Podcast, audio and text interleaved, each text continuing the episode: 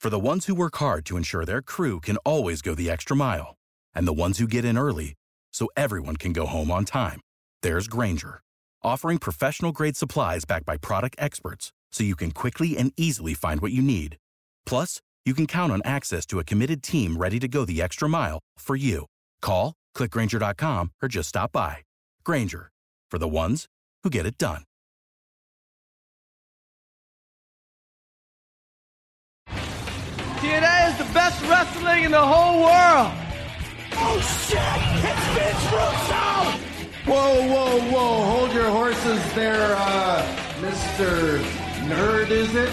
That's it. Oh yeah, you could be king, king, king of these nuts. You Welcome everybody to You've Got to Be Kidding Me, the show where we go through TNA history one month at a time. We are talking about May 2003 in the NWA TNA, May in TNA, it rhymes. Hey, listen, yo.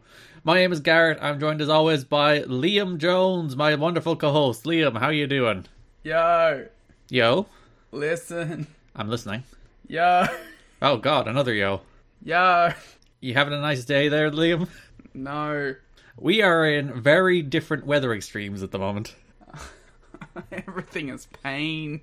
Whereas for me, it is extremely cold, and just the very thought of me getting out of bed having to record this was deeply suffering. As you are in the other side of the world, naturally, where it is, for some reason, the summer and very warm. It's so muggy, my skin hurts. Oh god, that's a horrible state. It's probably warmer there than it gets all year round here. It's not even that hot. It's only 21. That that's exceptionally hot for us though. I just punched my mic in defiance of that weather. For 21, that would be like no, no, that's uh, the warmest of warm summer days for us. I don't mind the dry heat. I can take like a, a 35 day if it's dry heat. But I just. This mugginess is the worst. So it's a four degrees for me, which is a step up from the two degrees it was this morning, but not by much. Yeah, so for the next four days, it's going to be like mid 20s and raining. Oh, the perfect weather. Who doesn't love that? It's anyone who isn't a psychopath. Poor Liam also has to turn his fan off, obviously because it would be caught in the middle of recording, so he it, it makes him suffer even more for his art. That's how much you know he loves this podcast. I'm opening my window. I don't care if fireworks go off mid show again. Why would fireworks go off at like uh, 10 o'clock at night on a. What day is today? Tuesday? Because they did last time we recorded during the watch along. I don't think I heard them. I told you, I went, wow, fireworks are going off. I thought you probably just meant TNA. no. As in, like, the scenario that is happening here is really popping off like fireworks. No, I mean that there's someone on my street who incessantly lights fireworks, Steve's very inconsiderate of them. and I'm going to punch them.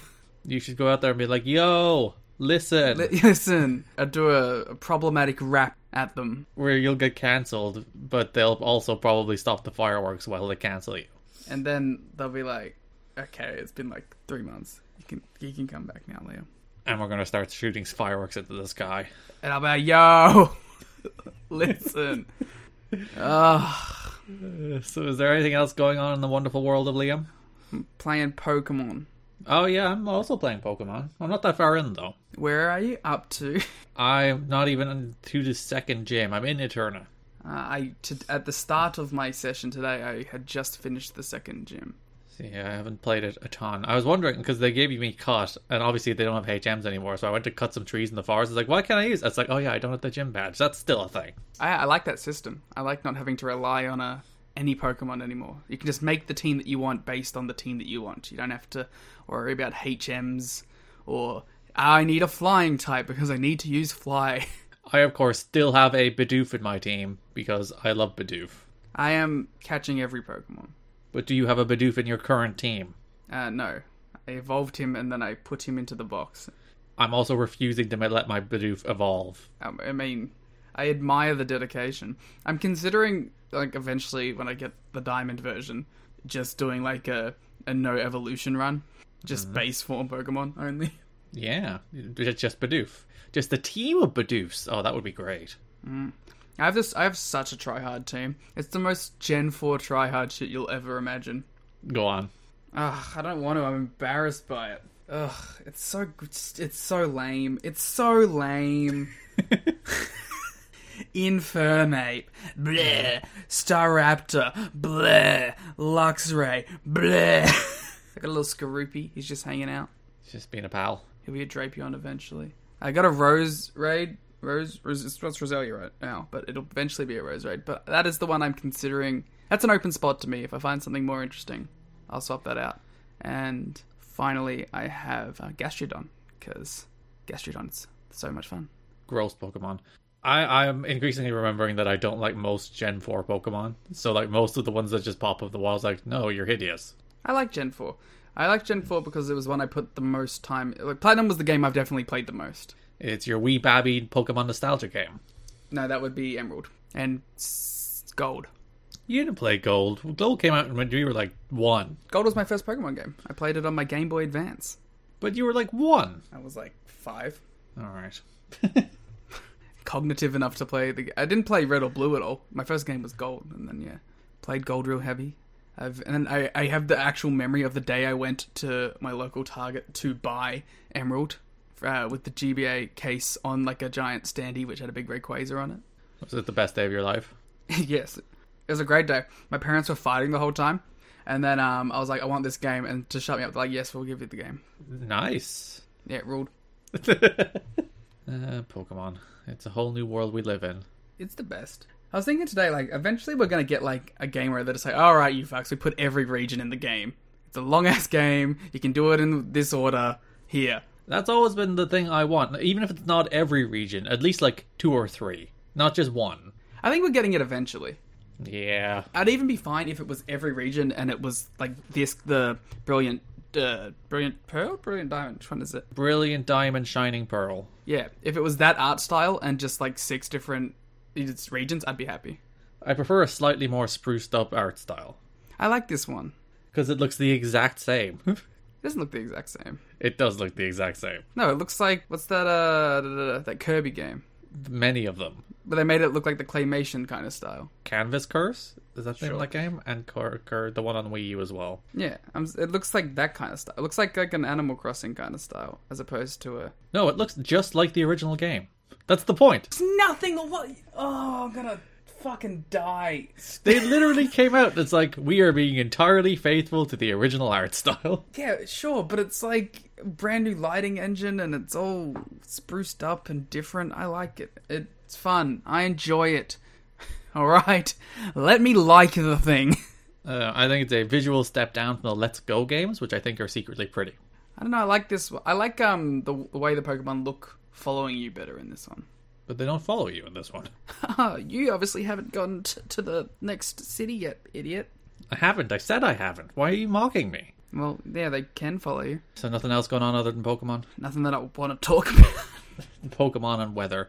Uh, It must be stated there is something you want to talk about. We won't have an episode in two weeks because Liam is a thespian. Oh, you c- can't say cancelled. Liam will be performing on stage over the, the period in which we would usually watch these shows and record in two weeks.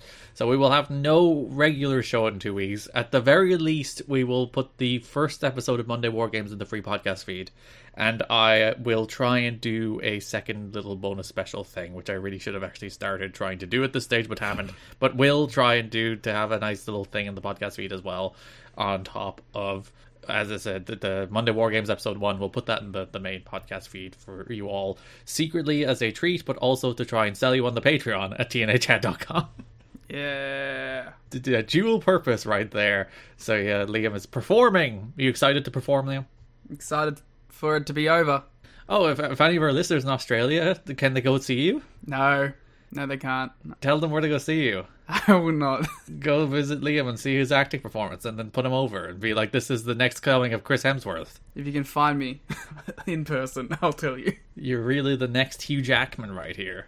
I wish. That dude's rich as hell. He's also very talented. I suppose. That also matters, I guess. So two weeks, no episode. We'll be back two weeks after that, middle of December, for our June 2003 episode. June, a very big month in TNA history for many reasons. One, it's the, the one year anniversary, and there's a bunch of other stuff that goes on in June that should be more interesting to talk about than this year month of May. Ah, I don't know. I thought this was a pretty good month. I thought this is maybe the worst month we've watched so far. I liked this month. I, because we came off like last month being like, this is a good month. They built up a bunch of stuff. They did, told a bunch of good stories, or like the entirety, all of it, of the month of May 2003 is devoted to getting over the Disco Inferno Glenn Gilberti, and I simply cannot tolerate such a thing. That uh, that is a fair enough point. Like, I'm not joking when I say every single one of these shows in the month of May, the sole goal of all of them is to get over Disco Inferno as a main event heel that you should take seriously. And it is a very upsetting thing that happened. Listen, to play Russo advocate, he is getting a title challenge. So, like, if there was ever a time to try and make him look decent, it's probably before he competes for a title. Is what I would say before I remembered that they also completely buried that idea on the last show before he goes for the title. Also, Glenn Gilberti is kind of helping with the booking, so he's given himself a title challenge. yeah, but like, you know, if there's ever a time to build him up, it's doing it when there's a title challenge that at least makes sense. If they were just doing this on a random month. No! No! I was like, is that a train in the background? I'm building up to this. No, you just never give Disco Inferno a world title. Like, or if you do, it's just the challenger of the week. Well, Jeff had to go to Australia and hang out, okay? They couldn't do it next week. Oh, They could have. They could have recorded it. They could have just been like, "We are going to do Disco Inferno versus Jeff Jarrett as a nice little middle of the month title match, while we build to a real challenger down the line." But no, they're like, "We're going to build a full month, a full whole entire month of TNA history around the Disco Inferno." Yeah, I'm, I, I am. It's fine. It's good t- television. It's not. It's not. It's not even good television. they didn't even do a good job. It's just really bad television. It sucks. Nah, it's good television. Exciting stuff. Ready to talk about it. It's just Disco acting like a badass, trying to be the coolest guy on earth. Yeah, he's- he's beating so people cool, left, right, though. and center. No, Wearing look, a he's tie. so cool, and he manipulates everyone now because he's so much smarter than everyone else in the promotion. It's great. All of his dumb sex pals hate him until he gives them a speech, and then they kind of like him, but also. But that disappear happens again. literally every month.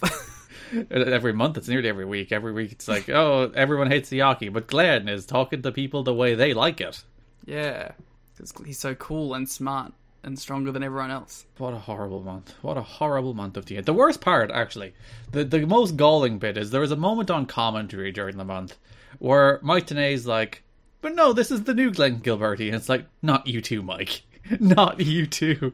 You are not getting on board with trying to give this man credibility as well. It's no. Again, No. he's probably just like, I'm trying to give Glengarity credibility heading into his NWA title match. No, he should be like he's a goon. Like the whole thing should be he's a goon though. The whole thing should be like him and his pals are gonna steal the NWA title. It should not be like Glenn Gilberti is an honest threat to even Jeff Jarrett, never mind everyone else. It should be that Glenn Gilberti has used all of his pals to get himself a title shot, and he might use all of his pals to get But he's himself so the title. tough and smart and strong, Garrett. no, no, no. Oh, it's really funny that um, as the last episode was airing, and I realized that he was actually having a match with Raven and not just fighting him.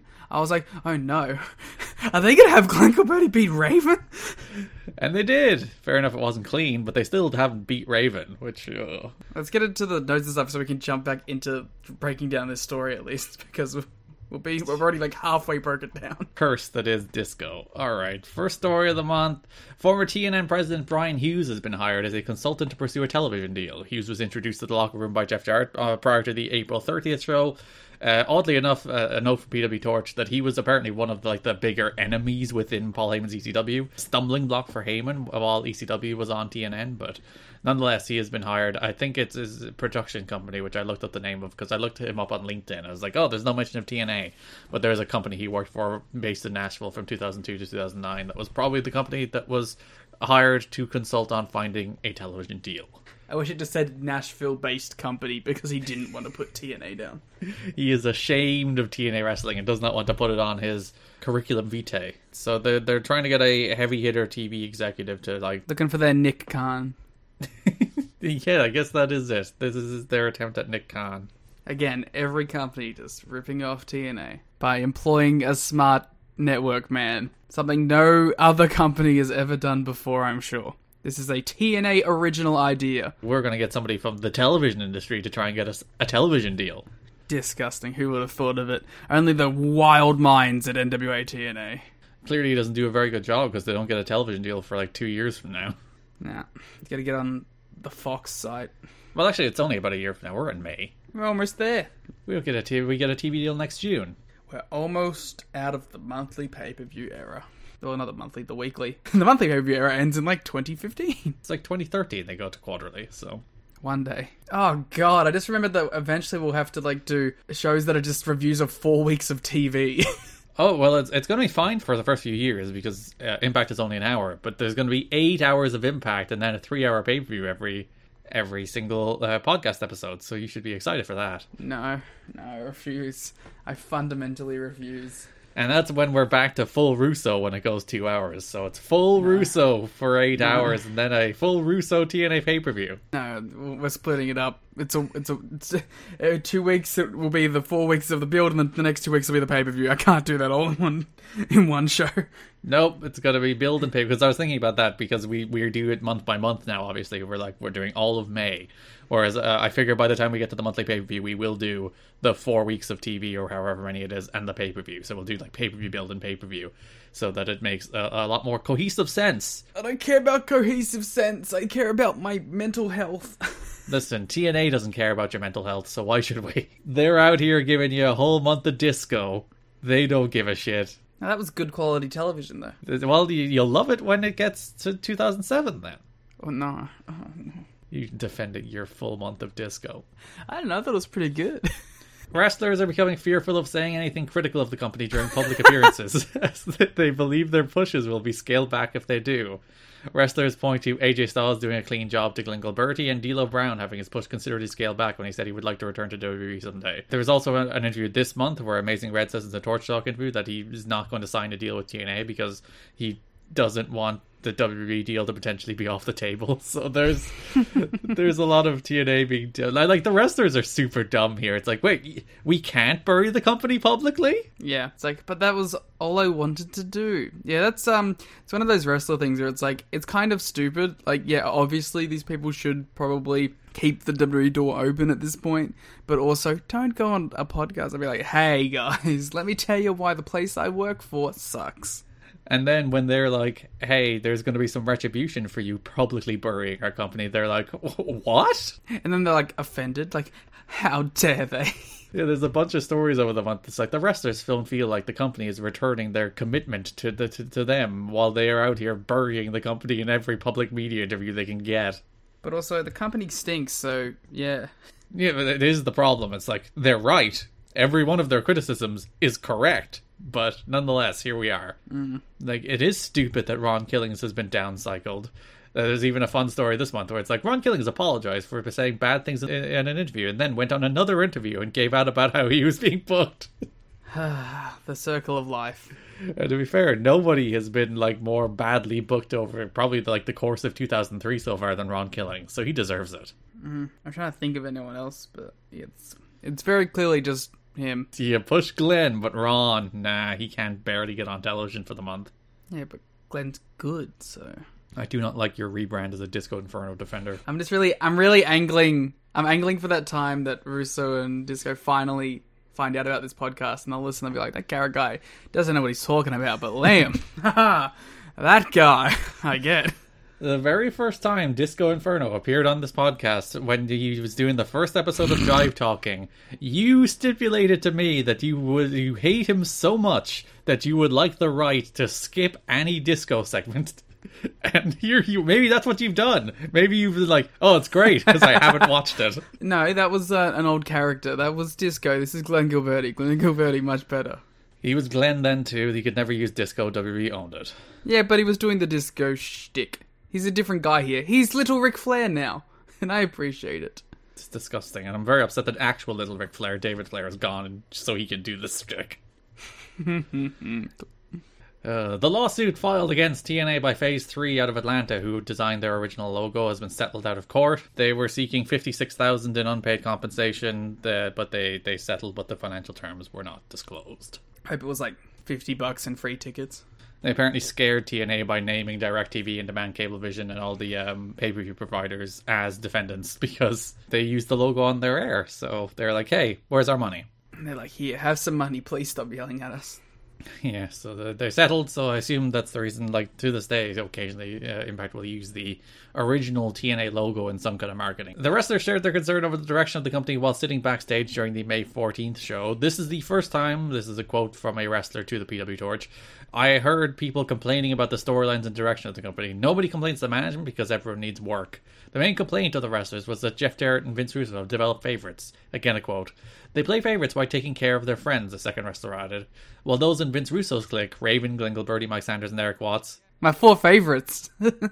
wrestlers say Jeff Jarrett favorites include Sonny Siaki, AJ Styles, David Young, America's Most Wanted, Jerry Lynn, Trinity, and The Amazing Red. I like that they're like, and Jeff Jarrett's favorites are all the good people on the show. Ugh.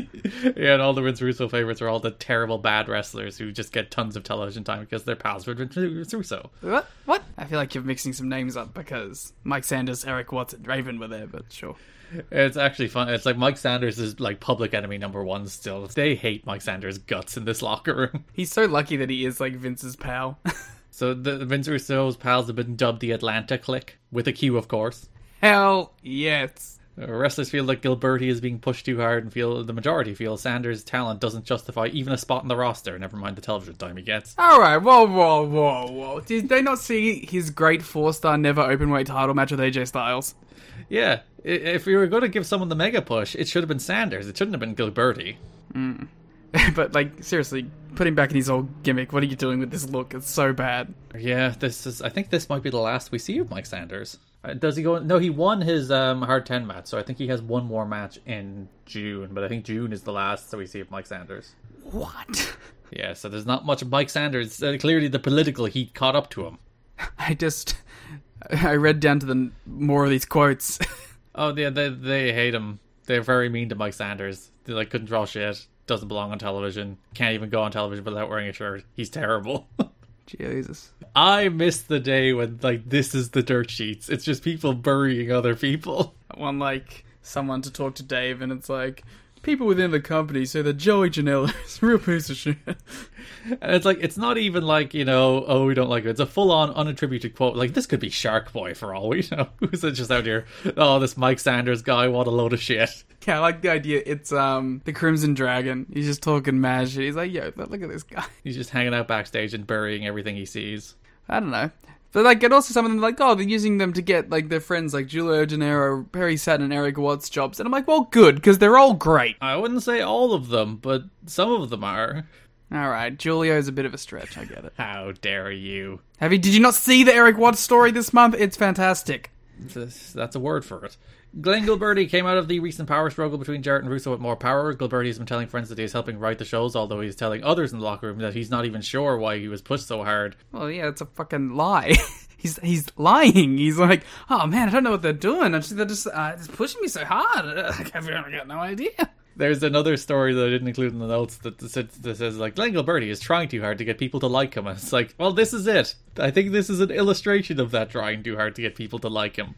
I like you, Glenn. You shouldn't. Yeah, well, I don't don't like the things that you've said in recent years. You are fully signing off on everything Glenn Gil- Gilberti has ever done. Well, fine. Just like you fully signed off on everything the Harris brothers have ever done. There's no proof of such behavior. But yeah, Glenn Gilberti would be like, I, I'm as shocked as you guys that I'm getting this big main event push where I'm beating all the guys that are actual stars on this show. And then he goes back to the the uh, the whiteboard where it announces the winnings of the matches, and he goes, "Gilberti defeat Raven ten. Observers say Jerry Jarrett's main role in the company appears to be offering his opinions on the shows while sitting at the gorilla position with Jeff. About every 10 to 15 minutes, another quote Jerry will shoot Jeff, and I told you so look if he doesn't like something. Jeff, take it on board, man.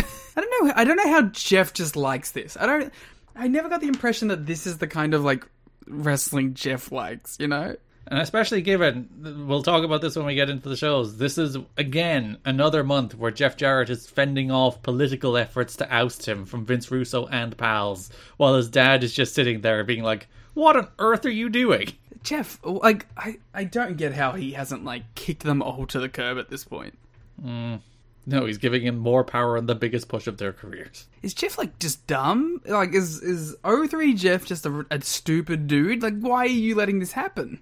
I, I guess it's probably because there is a legitimate power struggle here, and while Jarrett is in control at the moment and has like his hands on the wheel, like these people are constantly in the ear of Dixie Carter, being like, "This Jeff guy, he doesn't know what he's doing." So maybe he's trying to like satiate them by being like, "All right, you'll give you like power, you write the shows, you can book your Glenn Gilberti superpower angle for the entire month." God. A- And hopefully that will make them stop trying to get them to oust me. And it's not. So he's just being like a, a real coward then instead. Yeah, but uh, every month there's the stories about how there's political infighting and they're trying to sabotage each other and they're all fighting. And then meanwhile, he's just like, fine, you book your month built around Glenn Gilberti. Sorry, I, just, I kept reading and I learned that there was plans for a heel kangaroo mascot. Jamie Dundee was arrested on criminal impersonation charges recently. Although Dundee was never on the TNA payroll, he worked syndicated matches and had been penciled in to play the role, the, the part of a heel kangaroo mascot for the promotion, which is not the last we will hear of the kangaroo mascot. No. The kangaroo mascot does in fact become a thing, very very briefly. what? What? TNA has a kangaroo mascot. We're not going to talk about it until like May 2007. So this is a very long tease. But the mascot does happen. The, the mascot does come true, and it is a kangaroo. What? It also has a horrifically stereotypically racist Australian theme song. With like didgeridoos and What is happening? but we will not cover that until I think like May 2007. I, I mean, this must be too hot in here. I'm, I think I'm hallucinating what you're saying to me. To be fair, I don't think the kangaroo is a heel, and if it was going to be a heel, it, it didn't last long enough to turn heel. But the the kangaroo does show up, and we can be very excited for that when we get to it. I in a love couple how years. weirdly Australian themed everything is still. Like every show will start, and Mike Chanel will be like, "And thanks to our friends in Australia," and I'm like, "Oh, thanks, Mike." Yeah, because based on this uh, next news note, actually, no, it's the one after that. We'll oh, straight skip to it. Jeff Jarrett beats Sting to win the NWA WWA title unification match in the main event of WA uh, the Reckoning pay per view that was in New Zealand on May 25th. You and your horrible tribal hatred of New Zealand. Sorry, someone ran in and booed New Zealand. Sorry, they were- they were actually they were booing Auckland specifically. Toxic Australia fans out here. Yeah, get out of here. But yes, Jeff Jarrett went down under. There was a whole video package about him visiting Australia with Jerry Borash and uh, meeting the media in Australia on one of these shows. So No, meeting a media, that's true. One singular person. not even a crew, one person. She probably just had a blog. It's just like, yeah, this is the best we can do. if Jerry Noah comes back again, I'll interview him, and it'll be the exact same thing. it's just be on this show. Yeah. That WWA NWA title match. So that this is uh, uh, the, the world title is even stronger now, Liam. It has been unified. Wow. Hmm. The history, the prestige, the glory. That did mean that a bunch of uh, people missed some of the shows this month because obviously they were in Australia. And New I was Zealand. wondering why Chris Sabin won a belt and then disappeared. Yeah, because he was on the show. He wrestled Jerry Lynn on that same show, In a match that tore the house down, apparently. which is the reason that a bunch of people uh, came back. Because you had Paul London, you had the SAT, you had CM Punk return this month. CM Punk. So a bunch of those people came uh, basically because you know a bunch of their regulars went down to Australia, so they needed to fill in those gaps with some people that people knew. And it was good. It's better than nothing, I suppose. There was some talk of adding a hardcore title belt, but that quickly died. Boo. It should have been. The, her won the hard 10, should have had to defend the hard 10. Like the Dub Cup, It's basically the dub cup, but It with is. less dub. It's a scaled back version of the Duff Cup. We'll talk about the hard 10 in a minute. And The Office threw a going away party for Mortimer Plumtree on uh, May 28th. Despite not appearing on air as a character very often, Plumtree had spent most of the past 12 months working in the TNA office. He decided to move back home to Minnesota rather than relocate his family to Nashville, in part because his wife had a good job. And he probably didn't believe TNA would be there for the long haul. Well, what I have to say is what a coward. There was a nice, uh, if you notice at the very end of the last show of the month, they flash on screen a nice little thanks Morty message. So that's that's nice. Where, where's their thanks Rick message? For, for who? For Rick and Morty. Do the impression! Oh, jeez, Rick. Why Yeah. are you making bad Rick and Morty jokes? This is why we're here. This is why the people come for the show. I don't know, Morty, because I don't have any new ideas. Quick, now do a Raven promo as Rick. The road. I don't know where the road always goes. the road. Rick. The road goes places where we don't understand, Rick. I am Rick. Why am I saying my own name? You're Rick talking to Rick. It's the the convention. The the, the the yeah. Rick's talking to Ricks is within the Rick and Morty lore so far. So far as I'm aware, there have been many Rick clones. They're not clones, they're parallel Ricks. There's probably Rick clones too. It's Rick and Morty. yeah, there is. You're right. That's a good thing about Rick and Morty. You can basically never be wrong because they do every Hmm. trope under the sun. And then point at the trope and go, ha, look, we're doing the trope while they're doing it. Is the entire basis of the show. It's like Family Guy, but for sci-fi nerds. But yeah, good. farewell, Mortimer Plumtree. We Thanks, barely knew Morty. thee. Manager of AJ Styles and the Johnsons. And a steal. And A Steel, indeed, his original X Division client that he quickly abandoned when he got AJ. Can't blame him. Spanish broadcasts of TNA are scheduled to start on June 18th for the anniversary show. Play by play announcer Armando Quintero is trying to use his connections to get TNA Explosion aired on the Telemundo network. Cool. I believe they also plan for Conan to be doing the Spanish announcing while he's not wrestling. Makes sense. You should do it while wrestling matches. Yeah, the, the Booker T style. Yeah. It's also quite upsetting that they didn't have Joel and Jose Maximo do the Spanish announcing. They make them the Spanish announce team. They are the Spanish announce team. Why have they not been the Spanish announce team? Well, but they were the S- Spanish announced teams this month. As they were billed as the SATs. Yeah, because there's two of them. Oh, so each of them is the Spanish announced team, and together they are the, the Spanish announced teams. Yeah, they're very flexible. Wow. They are. Observers say that the live crowd attendance has dropped week by week ever since Jarrett Raven, so the build this, this Glenn Goldberg match, they can't even literally give away tickets. These fans, they just they can't see wonderful pro wrestling when it's right in front of their eyes. Remind you that they paper tickets like all over the state of Tennessee to try and get people in the door, and there's shows this month that only have 800 and 850 fans, despite how much they that's just so give away rough. tickets. That's so rough. Like they they're pushing Glenn Gilberti this hard, and they cannot even get people to go see it for free. I love that they can see this stuff and just not divert course. It's very good. It makes perfect sense. It's good stuff. Good company. I, I, I never get that, how you can't see something go so poorly and be like, alright, we should probably change stuff. nope, they're going to commit to a full month's build to Glenn Gilberti. I think you're putting too much blame on the Glenn Gilberti push. He is literally all over all of these shows. Listen, you don't know, Yo. it might be the Kid Cash storyline doing this. No. Oh yeah, the the Trinity fans are all like, "We're disgusted. We're not coming back." Yeah.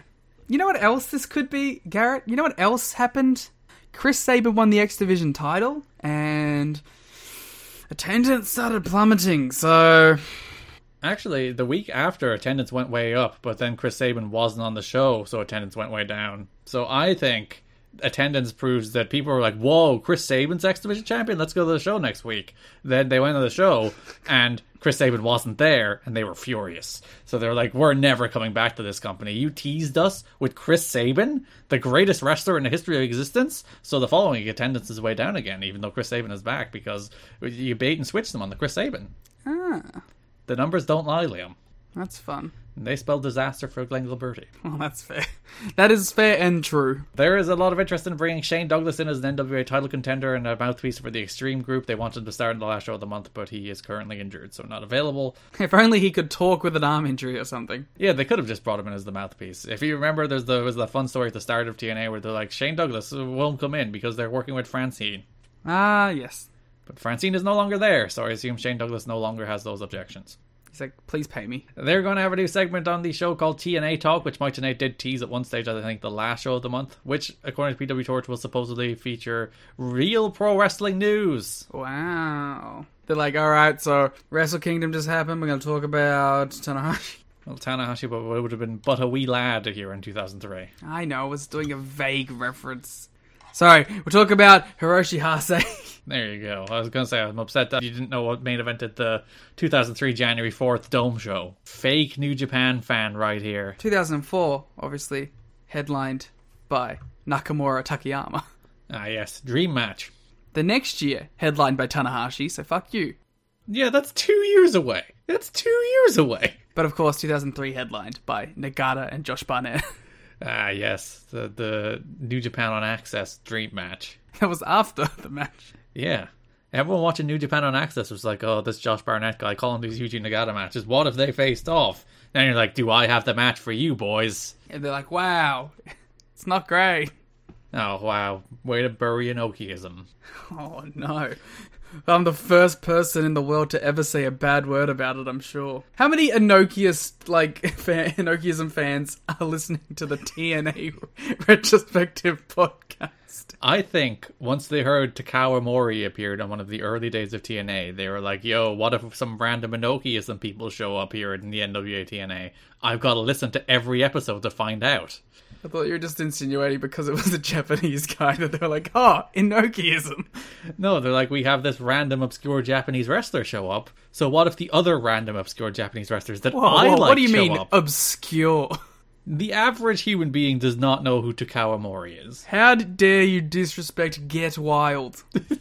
the new Wild Order.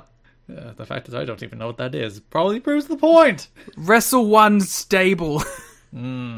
They're just making things up, Possibly.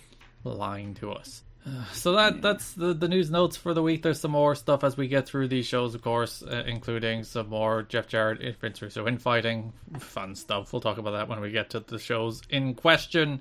So that brings us to broad topics, which we've already discussed. The first one a little.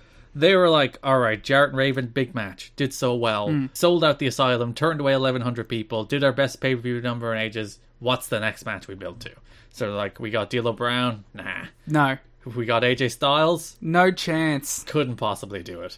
Ron Killings, let's not even put him on the shows. He's been whining. Well, Why would we even think about it?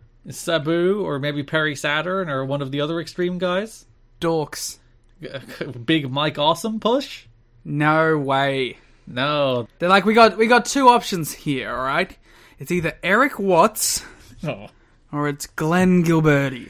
Would you like to hear me say something I wouldn't have thought I would have said, Liam? Oh, please, rain it down. I would have preferred them to commit the month to Watts. Yes. because at the very least, that's where they were going. That's a story they were telling, and it would have made more sense than them just pivoting to Disco being the biggest badass in the history of wrestling. And that's because Eric Watts is great. Sure. He's Wow. So I good. can't believe you've turned around. So, I'm- I mean, I'm just glad you're on the right side of history now. I am simply stating the fact that Eric Watts is less bad than Glenn Gilberti. Hey, we're moving in an upwards trajectory, and I'll take that. I assume you're very upset about the degree to which Watts has been sidelined this month. Nah, he's fucking. He's all right. Okay. We'll get to Watts in a minute. So Disco starts the month being like, I'm the cool guy, sex is all about me now. He had a cool uh, suit on. He's he's a cool guy now. No, he doesn't have the suit on for the next show. This is this is I'm just the saying in first show of the general, month. he's a cool suit wearing, cigar smoking guy now. It's not even a suit either. He's wearing a shirt and tie and pants. He doesn't have a jacket. I thought he had he had the jacket, didn't he? When he came out of the limo at the start of the second episode, But he took it off pretty quick. When he was in the locker room he only had the shirt and tie. But he still had it. He owned it. It cost him twenty five hundred dollars. Thirty five hundred I'll have you know, and he was saying that's not the thirty five hundred dollar suit. Yeah, I said that's why he was wearing the twenty five hundred dollars suit because the thirty five hundred dollars suit isn't worth going to Nashville for. But twenty five hundred dollars is still an expensive suit. That's the point. Guess, Garrett. That is the point. But you don't is that he's saying I still buy expensive suits because I'm cool, but I'm not going to give him the real expensive one why not wear the cheap suits? because then. I, well, I can't believe I have to explain this to you. But it's not an expensive suit. it's pretty pretty expensive. Let's convert from 03 to 2021. But now you look at that suit. That's not a twenty-five. If he paid twenty-five Are you hundred dollars saying for the that suit, heel is lying? this it wouldn't be the first time he's been tricked into overpaying for things that are probably fake. We'll talk about that when he gives this interview later. Oh no. so first show of the month, Gilberti he's in the locker room with Sex. They have the asylum, or Anarchy in the Asylum. God, there's so many asylum named things. There's Armed Asylum, Anarchy in the Asylum, Asylum Alliance. One more I've forgotten. There's so many freaking asylum named things now that it's hard to keep track It's of. been the last two months. I've just they've fallen in love with it. And I just want to clarify that uh, with conversion, that actually is a $3,500 suit. So Disco is lying to us based on inflation. yeah. So the first show of the month is headlined by Anarchy in the Asylum, which is a gauntlet for number one contendership, where was it fifteen or sixteen people entered, and the winner, the number one contender for the NWA World Championship, gifted Glenn Gilberti. Awesome. He beat a lot of people. the The big surprises were Rick Steiner and Buff Bagwell. Were those the, the big surprises in that match? Big, big surprises. I mean, Rick Steiner was great, so I can't be angry at that. Oh, there's a fun note about Rick Steiner. Yes. There was a lot of locker room and office heat directed at Rick Steiner following his appearance in the Gauntlet for the Gold on May 7th. Wrestlers felt that Steiner was out for himself and that he didn't bump for anybody other than Perry Saturn, and didn't care to take care of his opponents while suplexing them. Yeah, he was fantastic. Brian Lawler was also upset that St- Steiner potatoed him during the match. Maybe you should have kicked him in the dick in the match then. That would have worked because this match did in fact involve Brian Lawler hitting D'Lo Brown in the penis at least 10 times. And it, he spread the love a little bit. He hit a couple other people as well. It was mostly D'Lo. Yes. There's actually a moment where he hit D'Lo in the dick so many times that he hits D'Lo in the dick and D'Lo just starts corpsing. He starts laughing that he's done it again. It's very funny. Watch him in the corner. It's like halfway through the match. He hits D'Lo in the balls and D'Lo just starts laughing. D'Lo's like, again? To be fair, we were watching it and laughing and going, again? It is all Lawler. did. This is Lawler's last match in TNA, by the way. He went out in a high. A final hurrah for Brian Lawler. He's just hitting everybody in the balls. This is the end of Brian Lawler's meme run. This is this is how you want to go out though, isn't it? It is. This is the, the way. But yeah, everyone's upset that Rick Steiner is Rick Steiner. Yeah, how about you guys stop being such loser nerds, okay? How about you go try and give him a cool suplex? Yeah, how about you shoot throw him? Again, the random things being reported on TNA's website, Jeremy Borash said in his blog, word has it Steiner has lots of care for the throw, but little care for the landing, if you know what I mean. Ooh. Ooh, JB. He's telling us all the inside backstage dealings. But the people in this match were Brian Lawler, D'Lo Brown, Sonny Siaki, James Storm, David Young, Kid Cash, Rick Steiner, Mike Awesome, Just Incredible, uh, Lollipop, who attacked Tracy, who Tracy was in the match, Harry Saturn. Lollipop wasn't in the gauntlet, I just want to clarify. No, but Tracy was. Yes. like, she didn't beat her up and take her place in the gauntlet. She should have, and then Lollipop should have won the match, and they should have built the month around Lollipop.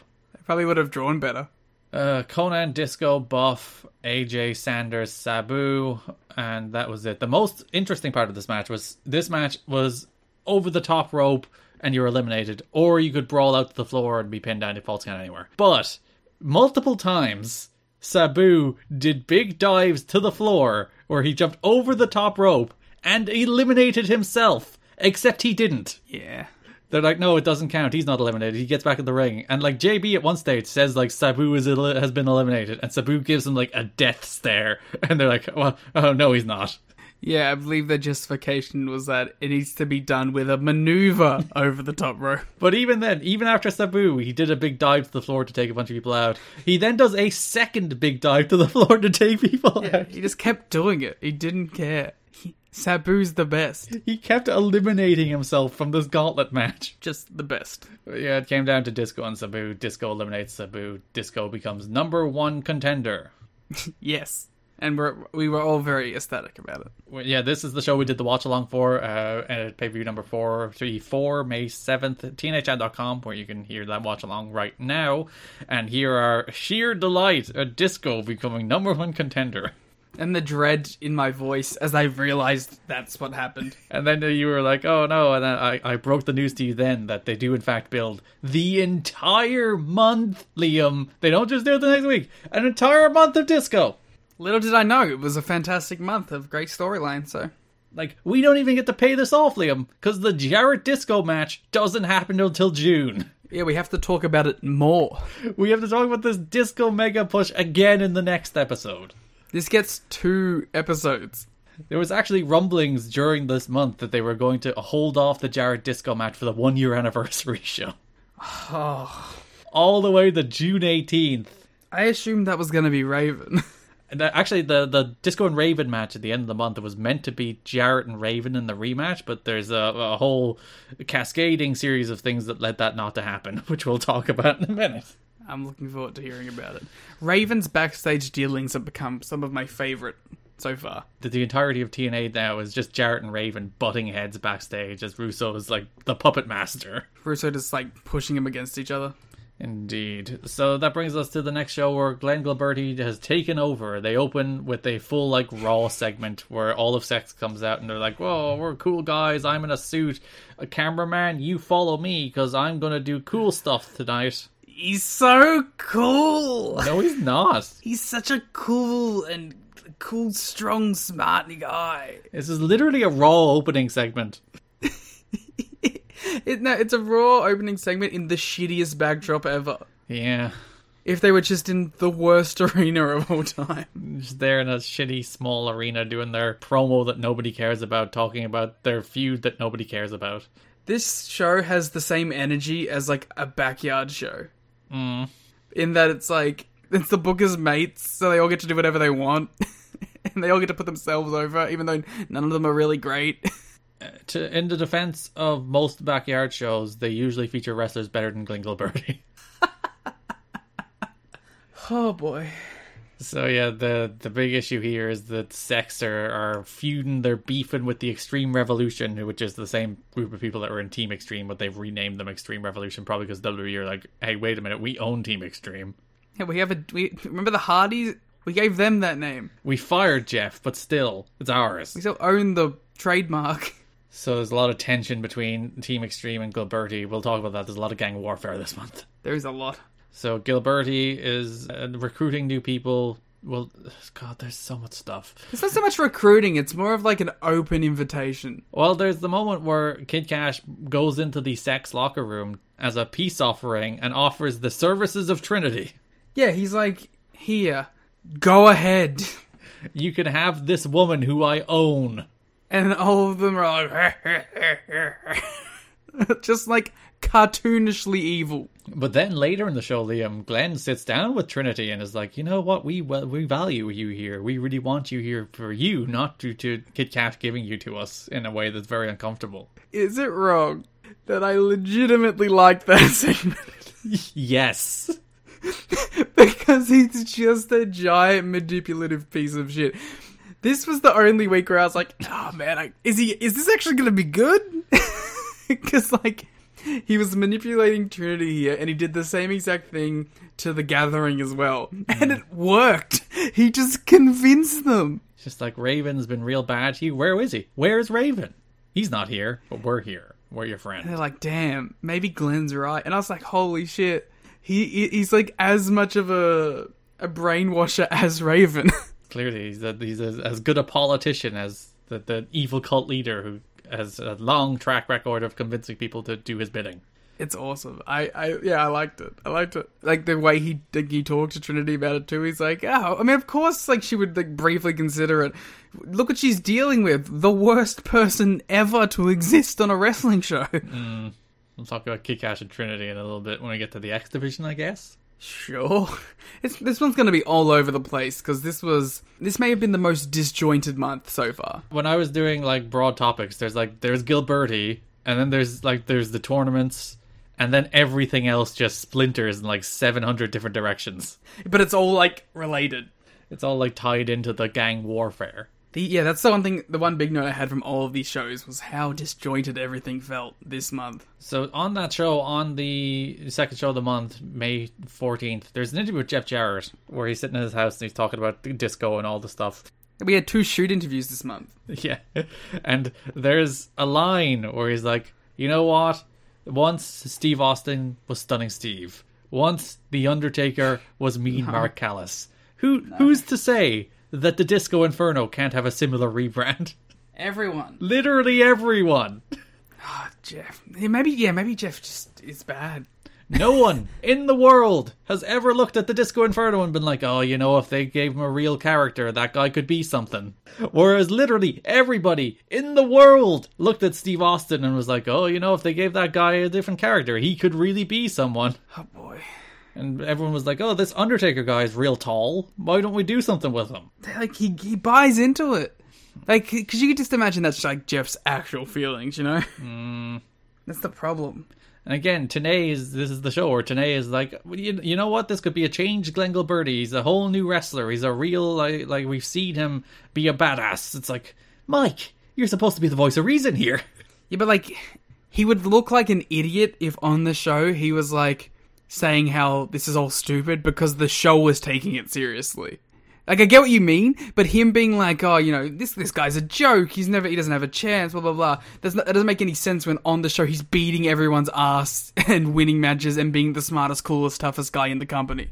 But like, even he won the gauntlet only after the Harris Bros did a bunch of interference for him. Yeah, but then he spent the next month beating everyone up. But no, it- yeah, but on a, like a ten on one disadvantage. Like this show ends with Triple X defeat Styles and D'Lo to retain the tag titles, and then all the sex people flood out and they beat up Styles and D'Lo. They beat up all the people backstage and they take over. It's a big sex takeover. And it's like again, they're just beating people up ten on one. Like Gilberti does beat Raven, but only after Vince Russo takes him out with a baseball bat. I also love that in that match, there was a point where it's like they're like, "Oh, Glenn Gilbert needs to get back to the brawling, the thing that is that's really brought him up this month." Ah, yes, compared to Raven, famously bad at brawling. I was like, "What are you talking about?" So like they're doing this thing where they're telling us this this guy is this badass, but like he's still a worm, which is the reason that would be such a better story if they're like he has these ten goofs behind him that he is convinced to do his bidding, and he could steal the title. Oh, so you're advocating for a Glenn Gilberti title run? No, he should be a goof who Jared overcomes. Wow, you've heard it here first, guys. Garrett wants Gilberti to win the title next month. Yeah, so NWA TNA pay per number forty six, May twenty one. Gilberti's not there, but we do have a sit down interview with Glenn. That's, you've, you're so desperate to talk about this. So Glenn spends this sit down interview wearing a Manchester United jersey, Liam. Which Man, you. my very favorite part of is it's a fake Man United jersey. Yes. It's not a real United jersey. The man has been swindled by some huckster into probably paying full price for this very fake Manchester United jersey How can you tell? that has never been a, man- the- a design of a Manchester United jersey. Maybe he just had a custom one made. Oh yeah, of course. He's such a big fan that he needed his custom Man United jersey.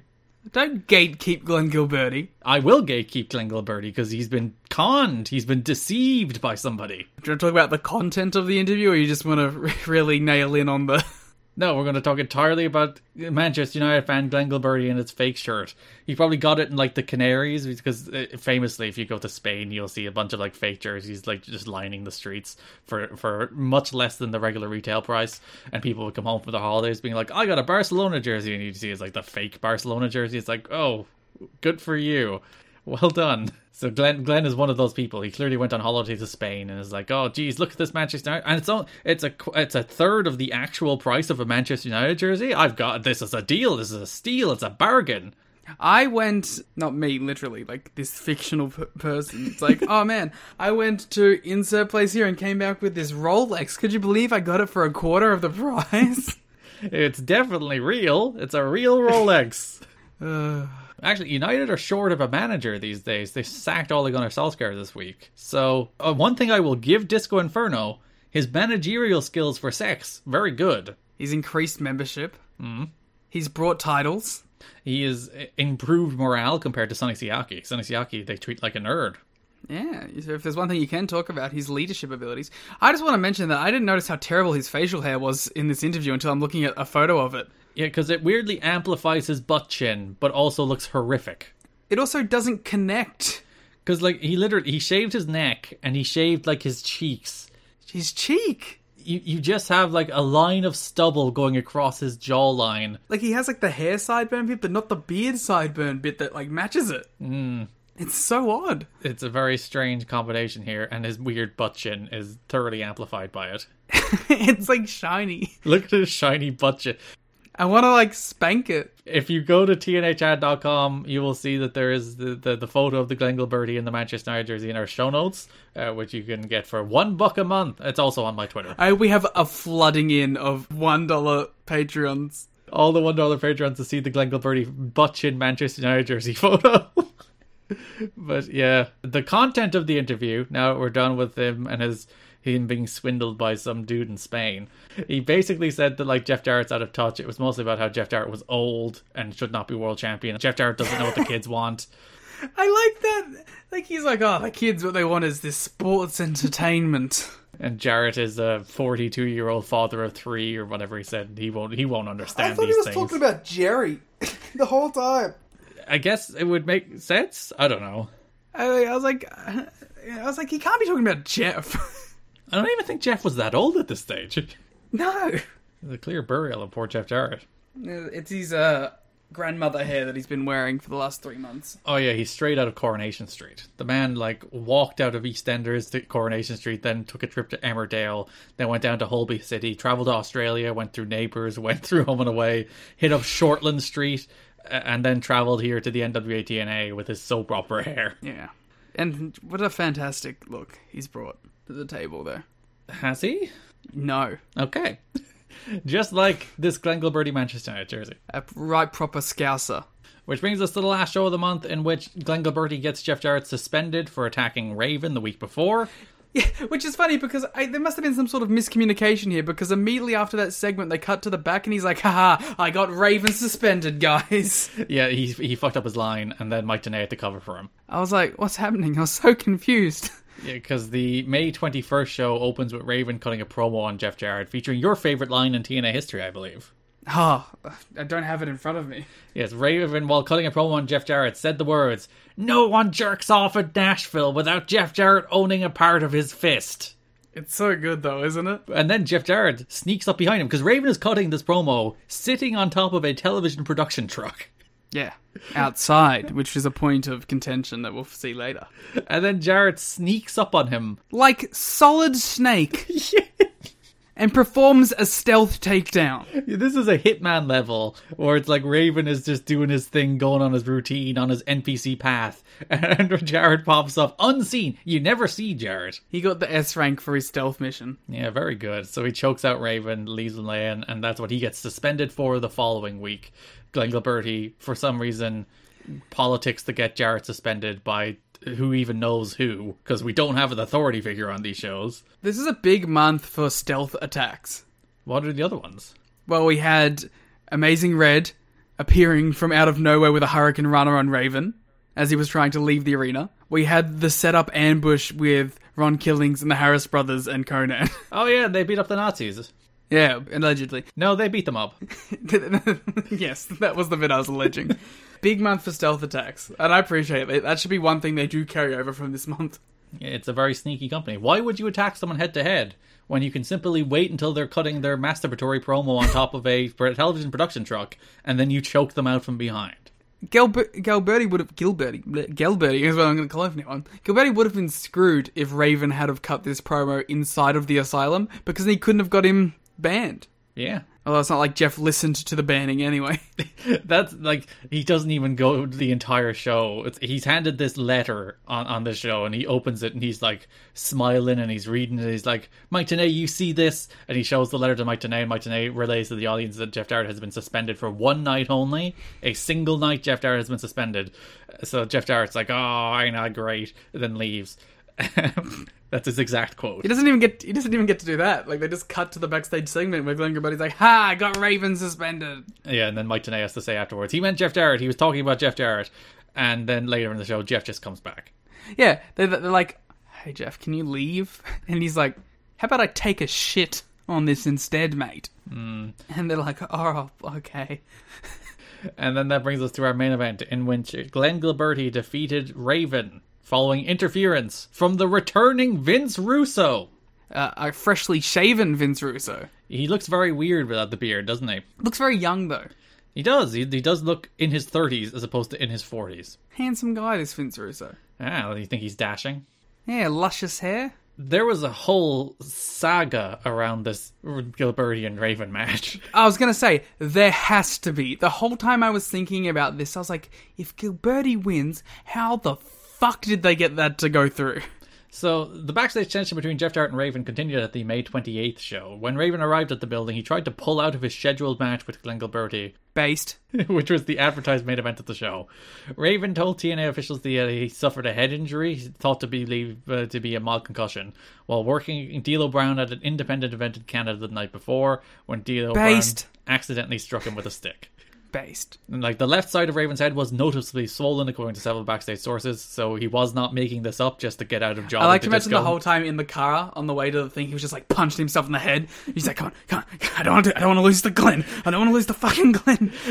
My favorite part is they drive to the shows together. Apparently, so Glenn is just sitting in the car while Raven's punching himself in the head. He's like, "I'm not doing the job to you. I'm not doing the job to You're you." right. He's like, "Don't fucking lose the Glen." He's like, "Oh yeah, D'Lo, you know." Uh, despite Raven's request to get out of the match, Jarrett was insistent that the advertised match take place. There was some suspicion on Jarrett's part that Raven was trying to get out of the match to avoid doing the job, but a number of TNA sources said that Raven was clearly injured and questioned why he would want to get out of doing a job for a friend and political ally, Gilbert. Maybe because it makes him look like fucking shit. Yep, sure does. So Jarrett insisted that Raven do the match. He offered the opportunity to do a short and safe match, but Raven eventually worked that up to do like this match goes 15 minutes. So like Jarrett's like, you can do a short, quick match, but Raven is like, I don't want to be beaten by Glenn Gilberti in five minutes, so we will do a proper 15 minute main event. And what a proper main event it was. One spot where Raven was meant to kick out of the Seocalypse, but they pulled it from the match because Raven couldn't physically take the move. My man's fucked up. Yeah, so like this is 2003, an era in which head injuries were not taken nearly as seriously as they are now. Can you imagine that? Can you imagine that in 2021 wrestling where someone is like, "Oh, I think I got a concussion there last night," and the the, the booker of the company is like, "No, you've got to do the match. Yeah, do it short and safe, idiot. Just do a five minute match. It's fine, but you have to do it." Yeah, that doesn't go down anymore, which is you know great. I mean, probably does still go down to be honest. Well, I, I think wrestlers. I don't think. Hmm, I'd like to think bookers don't force wrestlers to do it as much. But you gotta remember, like, in, especially in this kind of business, like, they may not force anyone to do anything, but, like, the implication, the unspoken implication is always there. Yeah, and I think wrestlers are stubborn and stupid, and like there's always the thing of make your dates, don't miss the shows. Like if you can work, you work. And also, like, you know, if what if I don't do this, someone takes this spot, they might change the push, blah, blah, blah, blah, blah, blah. And if I don't do this, I don't get paid. If you're working indies, Yeah, so so there are there are horrible disincentives for people to do this. it's a rough one. It's yeah, it's a bad business that regularly doesn't look after its its wrestlers. But the match itself, Gilberti beat him. Russo returned to the show. He hit Ra- Raven with a baseball bat. Gilberti pinned him. Son of a bitch. it was absolutely fascinating to see Gilberti like doing ankle locks and working like a body part. Yeah, and Raven's selling. Like Disco worked the leg. This was a leg match between Glenn Gilberti and Raven. Yeah, it wasn't a good one.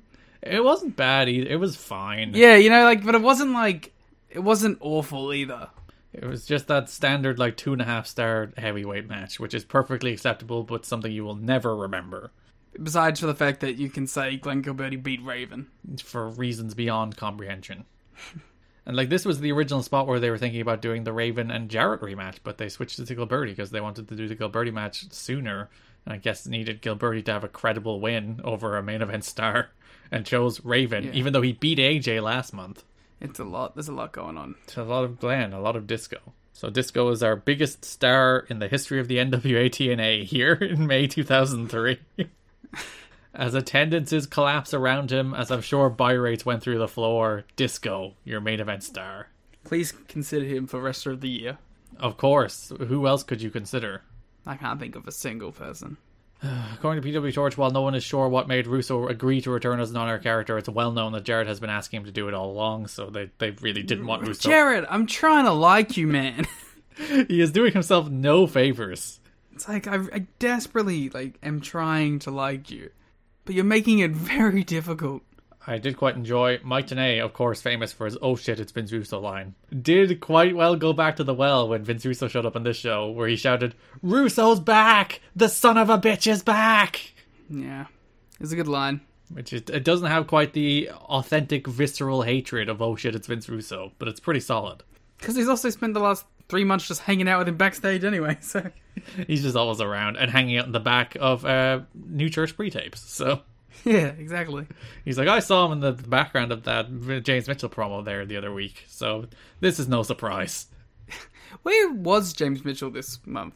He's is he on the show? His guys are on the show, but now that I Yeah, his think about guys it- are on the show, but he's never with them. yeah, I don't think there's any James Mitchell. Maybe he was ringside for the Gauntlet, but yeah, I don't think he's on the later shows in the month at all, where Slash, Awesome, and Brian Lee are. Yeah. But that's disco. That is the month of disco. Disco Fever. The NWA DNA did in fact have disco fever here in May 2003. Well, I'm glad we can move on from it. Even though you spent literally the entirety of the last like hour putting it over. yeah, because it's a fun meme and it makes you angry, but like I don't actually want to watch it. Now, we- like we're not done. Disco and Jarrett is next week. Oh, trust me. Next week I'll be like, wow, fantastic match. Uh, just tremendous effort from Disco, really dragging this Jeff Jarrett performance up. and we won't be covering that for a month because uh, we'll be off for uh, in two weeks. Yeah, thank God. Excuse to put off watching it. Do you want to talk about the Raven Jarrett stuff as well here? Well, it's it's a, a, a we covered uh, I think a bunch of it already. There was the sneak attack. There, there's the post match stuff as well. Oh yeah, then we'll go, we'll go back to earlier in NWA TNA paper number forty seven, May twenty eight, in which Jarrett comes out and starts cutting a promo, where for like the fifth time in two months he turns heel again. Well, it's because the crowd's thoroughly turned on him here. But like the bizarre thing is, Disco's a heel, even though they're treating him as a badass. He's a heel. The crowd doesn't consider the the Disco feud as a real feud, and neither does Jarrett. But surely you would wait at least until you do the Jarrett Disco match before you turn Jarrett again. I think they knew that he was getting that heel reaction regardless, because like, and you got to remember, like by this, if, in, on the exact same boat, Raven is now getting cheered, and a week before he threatened to pour bleach down a woman's throat, It's true, that's the thing he did, but that was a pre-tape. They might not have seen it. but that was still the week before. Uh, Clearly, the people in the asylum don't go home and buy the pay-per-view, Liam. Then I go on to TNA.com to read the pre-tapes. Yeah, it's like, well, what did what didn't they show us here? They maybe didn't put everything on the big screen. He was gonna pour bleach down her throat. His direct quote uh, was that he is going to clean the betrayal out of your soul with bleach down Mickey James' throat. And I feel like we say this every month, but you know, the the worst month to be a woman in TNA, maybe. Well, it depends unless you're Tracy Brooks or that nurse who need a bunch of people in the balls. Well, yeah. Then you're getting like beaten viciously for three weeks, or getting dragged around and getting bleached, getting threatened with bleach. So yeah, Jarrett and Raven are doing that promo in the ring. Jarrett's like, "You don't know what it's like to walk in my shoes. You don't know what it's like to be me."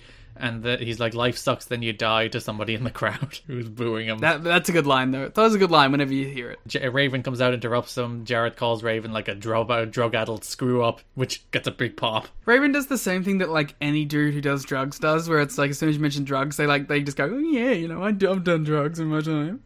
I, I did quite enjoy. it. It's like you're nothing but a screw up. You're, you've been an addict all your life. You're pa- ever, ever since birth. And you know, the crowd like, yeah, hell yeah. Yeah, which kind of always it just shows you that like that's the wrestling crowds are all like misfits, degenerates. They're always going to be on the side of that guy, aren't they? Mm. Hmm. They, they never they never want to see like the clean baby face who's like, oh, I've, al- I've never done a thing wrong. I mean, just look at AEW. like the guy who's the biggest babyface in the world was a drunk for a year and a half, who like betrayed all of his friends. That's obviously why you're the baby face of this podcast, and I'm the, I'm the heel. Yes, because you're the drunk. No, I'm the, I'm the, I'm the straight edge guy, and obviously you're the. oh, gen- yeah, you're, the Jeff Jarrett and degenerate. I'm Raven. Yeah, that's that's the dynamic of this Oh, podcast. that's another um, Halloween costume idea. oh yeah. Oh god, no! You I, go as Jeff, I go as Raven. I don't want to have to wear a Jeff Jarrett wig. but imagine the fit. Get the glasses, you get the button up. Yeah, white pants. Yeah. Still wouldn't like that. You get the NWA title. sure. Yeah, that's a thing I have. Yeah. And politically trying to keep out of doing a rematch against Raven. And I get to wear a skirt. Hell yeah. It's called a kilt, Liam. Win win all around. Sorry. I also like there's um just to go back to the Gilberti match. There's a very clear difference between like babyface Raven working and heel Raven working because babyface Raven likes to do wacky things like put his kilt over the face while doing the ten punches. I noticed that. I was like, wait, is he doing that? Oh, he is doing that on purpose. Very good. because he's a babyface now, and he's mugging to the crowd. Yeah, so basically, like neither guy did like a face or a heel turn, but they figured the rejection of the Jarrett retaining against Raven, where the crowd chanted bullshit and they were very displeased. They basically considered that at least the the pretense to do a double turn with the two, the two of them. That they figured that the crowd are finally like onto the fact that Jarrett is booking himself to retain the title against the guys people liked. So that's the reason the crowd have firmly turned on Jarrett this month. It was like 50-50 in the Jarrett Raven match, you know. When he came back, it was like I was surprised. It took me aback. But they- they're they're firmly finally rejected Double J in his hometown of Nashville. So all of him acting like an asshole the entire time and doing like two heel turns in the last two months, it's finally caught on. Yeah, it's like oh man, this guy kind of sucks. He's a bit of a jerk, so we're gonna boo him. So yeah, the, the Jared officially I think turns heel in this month Yeah, until he's a babyface in the disco match next week. yeah, but then like I don't know, Raven will beat him up after and get cheered. yeah, I, I do enjoy Raven as a worker a lot more as a babyface. I think actually.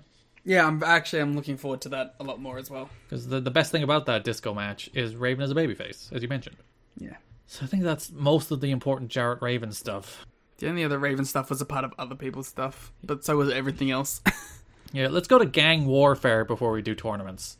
All right, yeah, because the gang warfare is the tournament. Yeah, it's, it's but but it's the reason both of the tournaments are happening for some reason. All right, let's do the biggest setup, the larger story.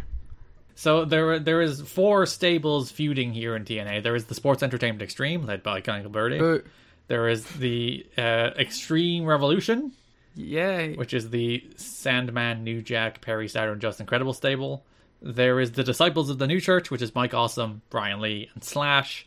Shrug. And then there is the National Wrestling Alliance, which is everybody else. Literally everyone. Uh, Which really, when you think about it, they should outnumber all the other stables like four to one and just beat the shit out of them. But nonetheless, Well, like at the very least, like the the, the disciples of the new church have the lowest advantage here. There's three of them. but one of them is Mike Awesome. Yeah, well, he's he doesn't seem too hard to beat. Well, yeah, Mike Sanders beats him in a tables match, so that's true. So there's a, a bunch of infighting and matches between all of these stables. There's like a, pretty much all of them interacted and mingled in the um, Anarchy in the Asylum Gauntlet match to become number one contender. Uh, start of the month, Sabu defeated New Jack and Sandman to qualify for that match. So there's fighting within the Extreme guys, but we'll talk about Sabu again in a minute because Sabu no showed a bunch of shows this month. I was gonna say that was the last time I saw him. He was meant to be on two more, but missed his flights both times, I think. Cool. and he's not the only person to no show shows this month. We'll talk about that as well in a moment. So uh, that first show categorized by a bunch of people coming together. So then we go to the May 14th show in which the the gang warfare truly breaks out between sex and the extreme revolution in particular. Yes. That show opens with we mentioned the the Gilberti Raw opening promo, but then Extreme Revolution confronts them. They have a big brawl, but S- Sandman's uh, he's he's a little conflicted about brawling with sex here. Which bit, sir? Sandman, brawling, start of the show, conflicted, sets Ah, up, yes, yes. peace offering, Yeah, Siaki, story of the month. Sorry, I think I confused. There's so much stuff going on. There's a lot of intermingling. So yeah, the, the Sandman is- doesn't attack any of Sex as the, the the rest of his s- Extreme Revolution cohort run them off. So he is he is a peace offering backstage with uh with Sonny Siaki. They have a sit down to try and hammer out their differences civilly, Liam. I also took this as like Siaki fucking it up for Gilberti. Because like Gilberti was like, "Yeah, I'll have a one-on-one with Sandman." Then Siaki's like, "All right, I'll handle this," and it immediately goes poorly. And like Gilberti had the snake tongue this month. He's talking everybody into joining Sex and helping them out. It's, it's not going well. It's not going well for uh, Siaki though. So they yeah, they sit down. He invites them. They're sitting in front of a truck for some reason. they just have a table out there. I had a, an epiphany this month as well. The only place more dangerous than a NXT parking lot is an NWA TNA parking lot. Which like I, I understand why wrestling companies actually do this. It's just like it's basically scene variety. You know, instead of just doing Yeah. the same thing over and over again, it's like we'll do some stuff in the parking lot. It'll be different. But yeah, everyone gets jumped in the parking lot. It also makes it look like the most dangerous place to ever exist. Yeah, you pull up in your car and you get your ass kicked.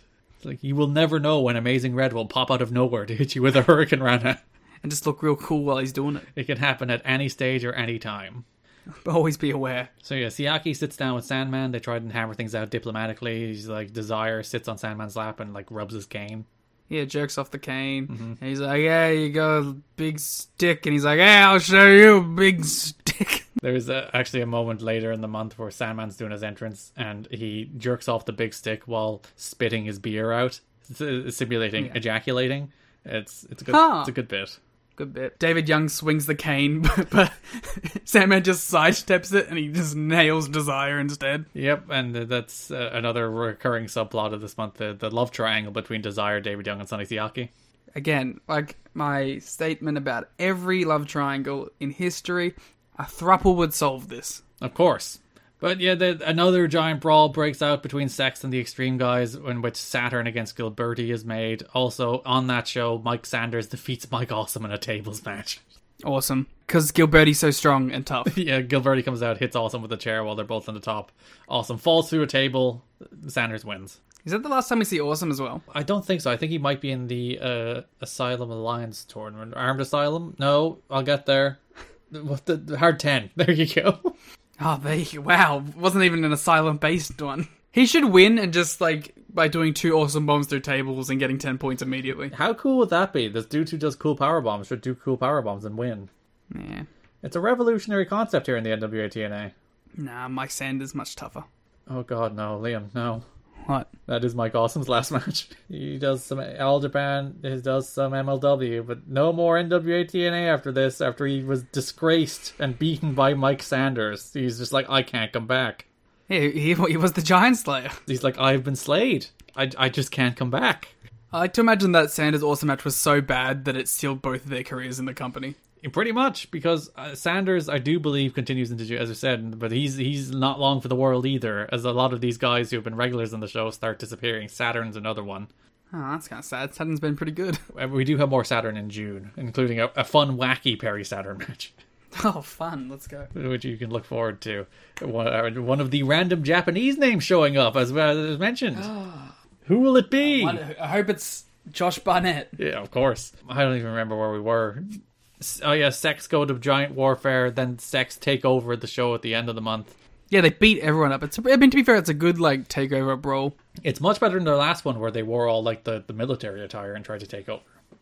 Saban joined, joined Sex. Nah. Everyone's joining. Ah, Everyone's joining Sex. Big fans of Sex here. I like that you can tell when Saban's evil because he has his hair in a bun. As opposed to long straight hair. Yeah, It's nice that he has that deep lore. that's his that's his Malachi Black law. I'm both upset and pleased that we now we refer to all wrestling character development as lore. yeah, it's much better. It's both horrible and great. Yeah, it's because all wrestling fans are gigantic nerds. And just we were just like oh the, the deep story, and we want to convince ourselves that wrestling is somehow like high art instead of just nonsense. No, because sometimes it is. It's like oh the symbolism. He's he's he's doing the things with his socks. You know what it is? It's like we had four years of New Japan actually doing like three, four year long stories, and we're like, wow, wrestling can actually do it. And then everyone stopped, and we're like, no, no, but it can do it still, we swear. The socks, the socks. His socks are different colors. That's the equivalent of like, we're so desperate for it now, we're like, look, uh, he's got, he's, the, the, the, lo- the lights in the promo are different. It means something because we saw Kenny and Koto exchange a look before a loss in, in an IWGP title match, and we're like, it's the same thing! It's all stories. It's all storytelling. I miss four year long stories. as we I say, as AEW just paid off a two year long story. And as we just tease, what is a four-year-long story based around the TNA mascot? Of course. I think it needs to be more than a backstage note and then the thing happening to be f- storytelling. No, that's storytelling. Like they teased it. They thought about it. It's right here. No, they're not doing the storytelling. We're doing the There storytelling. you go. This is this is the narratives. We're the true storytellers here in pro wrestling. Wow. Also, given how often they do worked shoots on this in this company, and how often they like work wrestling news beats into the actual show itself. Yeah. Yeah, when they do their TNA talk show, I hope they talk about the mascot. Oh, there was a report in the PW Torch last week about a mascot. That's wrong. That's stupid. Who would do that? But like even on these shows, there's uh, one of the shows where Raven isn't on. They're like Mike Tanay is on commentary. It's like you know he doesn't have a contract. Like based off of the the big reporting after the Jarrett Raven match, that he didn't have a contract, which is a thing that was never established in the universe of the show. But it's a Mike Tanay line based on the fact that it's a, a news report outside of the universe of the show. Also, to be fair, that's not like like on their website they're, they're just acknowledging everything anyway.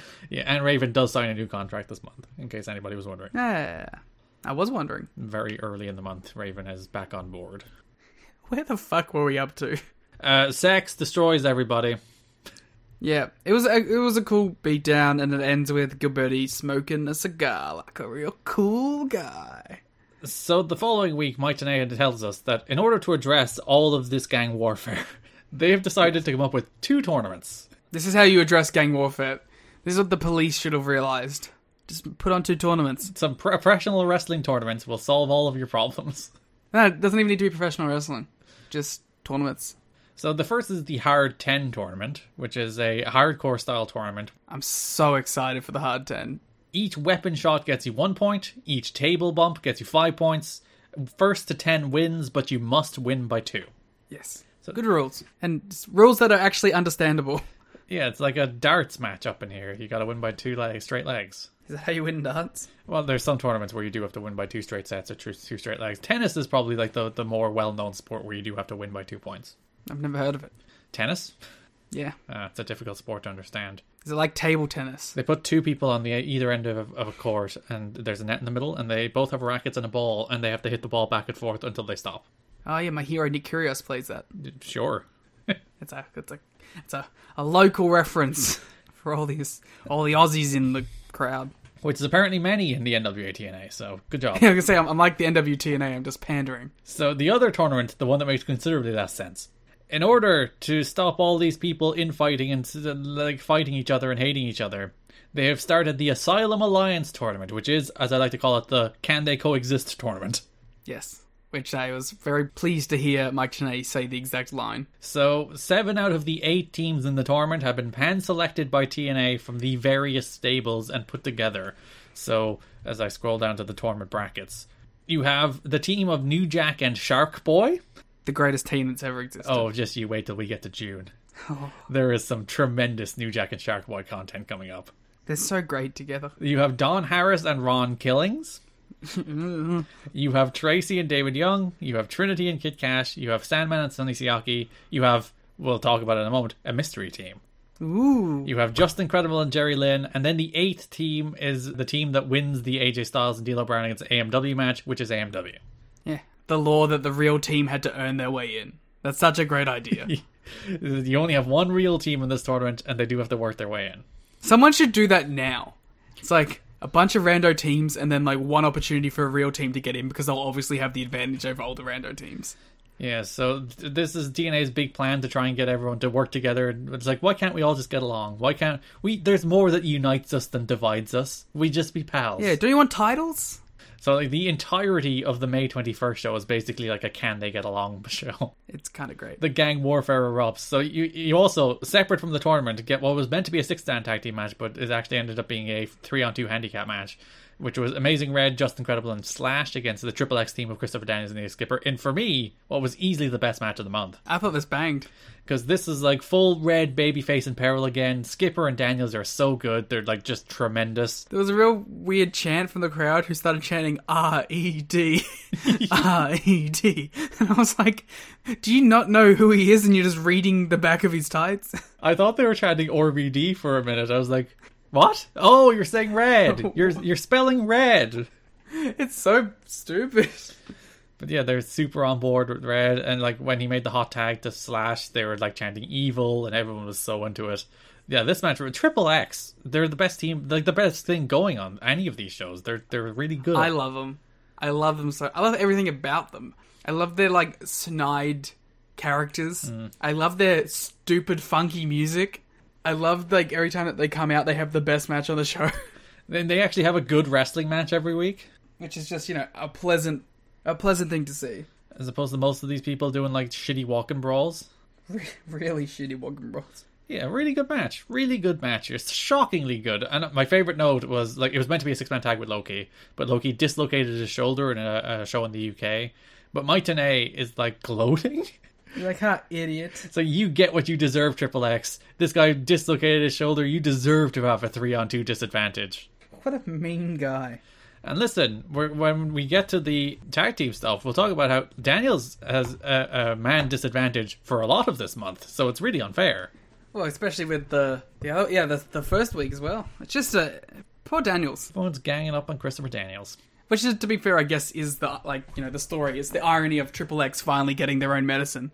So we get all four Asylum Alliance first round matches this month. You get New Jack and Sharkboy against Don Harrison Truth. Don Harrison Truth immediately implode.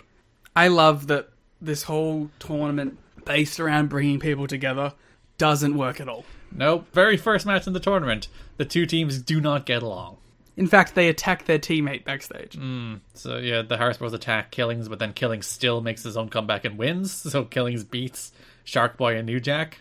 Yeah. Which is very upsetting because we get some very good Sharkboy and New Jack Mountain this month, frankly. Yeah, well, at least it brought them together to give us something better in the future. So before that match against Don Harris and Killings, you get Sharkboy and New Jack back play, backstage playing Candyland. I love that like this all started because New Jack and Sandman were playing chess. Mm-hmm. And so it's like, which board game can we get New Jack to? New Jack's so good. I'm so happy he's having this run. And like my favorite part is the, the promo on the next show where New Jack is standing at the top of the asylum with a large jug of water. Yeah.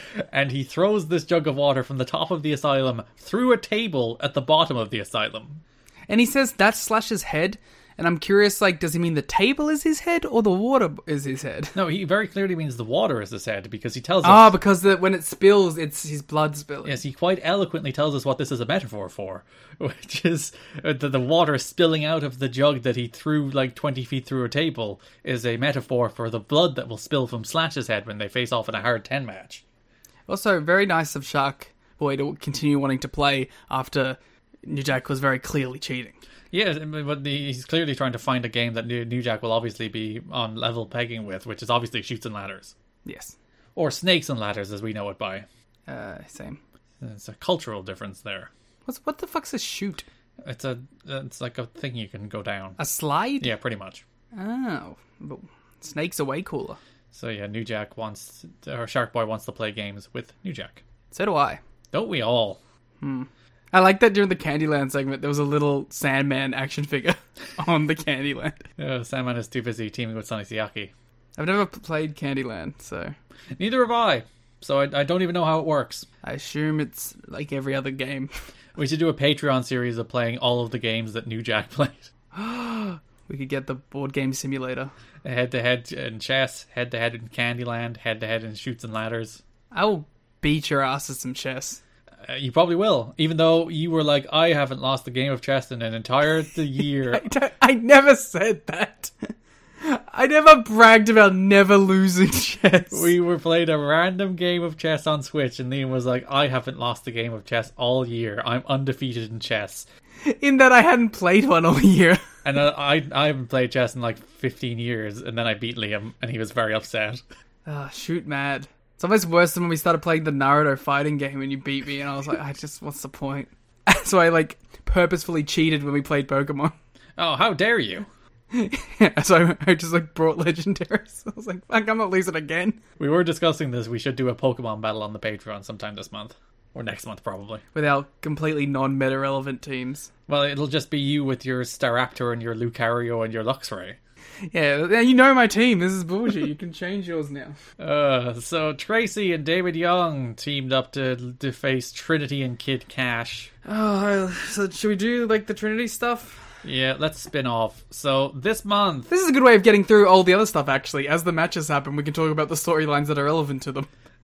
For the ones who work hard to ensure their crew can always go the extra mile, and the ones who get in early so everyone can go home on time, there's Granger, offering professional grade supplies backed by product experts so you can quickly and easily find what you need. Plus, you can count on access to a committed team ready to go the extra mile for you. Call, clickgranger.com, or just stop by. Granger, for the ones who get it done. so this month, Kid Cash and Trinity had a month. Kid Cash is the worst pro wrestling character uh, ever. Well, he's meant to be. You're meant to hate him.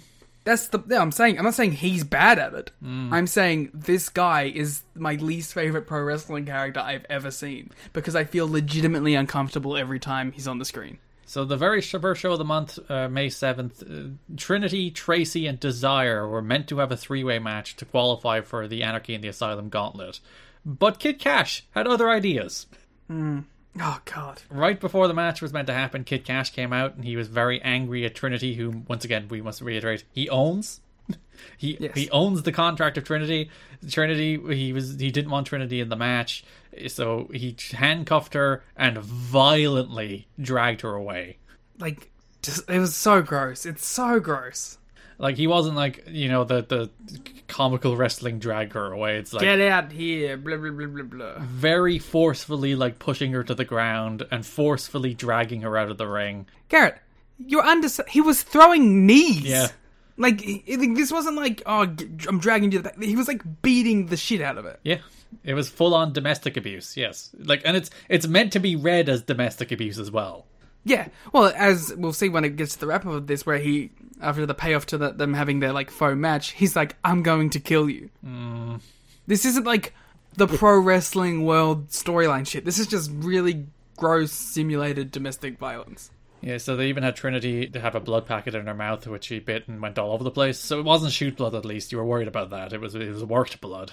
Yeah, because it looked like it could have been. But the, when you see it, because Tracy gets a bunch of it on her leg, and when you see it on Tracy's leg, it does look like overly like liquidous to be real blood. Yeah. I don't know. That shit. That shit was made me genuinely uncomfortable. Yeah, because he beat the shit out of her.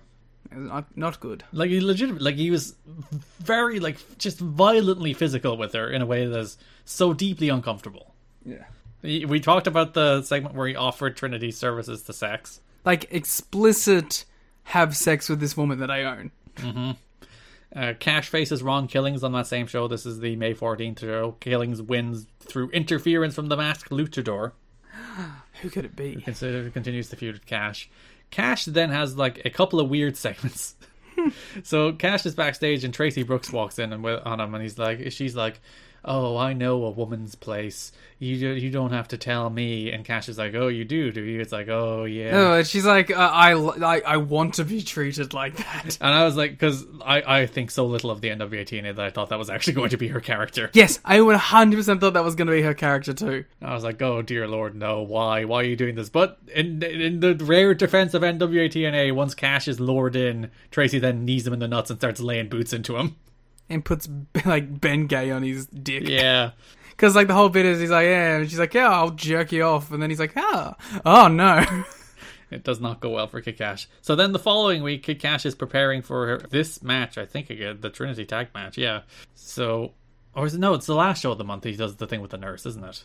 oh yeah, that's that's before the, the singles match. So we should talk about the Tag. Asylum Alliance tag match then, yes, so, which is Trinity and Kid Cash against Tracy and David Young. And of course, David Young at this whole point has been doing the uh, will they, won't they stuff with Desire, and then he's teaming with Tracy, and Desire's pissed about him teaming with Tracy because she kind of likes him, and they have this really sweet brawl where Desire hangs off the roof and does a dropkick. Yeah, she like there's the light the hanging from the ceiling, so he gra- she grabs it with both hands, pulls herself up, and kicks Tracy in the face. It's dope. Very good. And like the whole time, David Young wants to. Actually, no, sorry, that was the week after, wasn't Yeah, it? this was the, the week after, but there's like I said, there's so many interlocking stories here. Yeah, okay. Well, do- well they have the match, all right, and then, so then the week after, yeah, they have this segment where um because uh, Tracy wanted to come to the backstage to talk to David Young because they won their match and they wanted to strategize, and so yep, they go in, they beat up, they go they go to the ring, they start brawling in the ring. David Young comes out and eventually spine busters his tag team partner Tracy for his woman desire. So worth saying uh, that the Young and Tracy match against Cash and Trinity, Young and Tracy win after the masked luchador appears on the screen to distract Kid Cash, allowing Young and Tracy to pick up the victory. With their cool distorted voice. Ah, yes. Definitely a live thing that wasn't at all meant to throw you off thinking that the masked luchador is Trinity, because Trinity, of course, is still in the ring. Yeah, it couldn't be. So then, last show of the month, we have the segment backstage where a nurse walks in while Kid Cash is preparing for his match against the masked luchador. a like over the top like slutty Halloween nurse. And, and she's like, Do you, we need your checkup before the match, Kid Cash? It's a nude NWA TNA thing. There's actually a, a segment this month where you can see backstage on the wall during a Glingle Birdie promo. There's like a note being like the do's and don'ts. One of them is like, do not go near the announce table. I tried to get people on Twitter to translate it for me, but it's quite difficult. It's blurry. I only could. I only deciphered the word wrestlers. So It is about them we have worked out. Maybe if we ever get 1080p versions of these shows, we'll be able to actually read it. It's like Grand Theft Auto remastered. You can finally read what all the text is meant to say in the game, with many, many, many typos. But yes, this nurse is like, "Oh, we need to do a checkup here, Kid Cash, before our match." And Kid Cash is like, "Trinity sent you here, didn't she?" yeah, he's like, I'm not falling for this shit. And then she's like, "Yes," but he gets kneed in the balls again and hit with a clipboard. Yeah, is this like anyone of note? Uh, Simply luscious in Ring of Honor. Does that ring a bell? Ah, simply luscious. She went by Veronica here. She was beau of Steve Carino, There you go.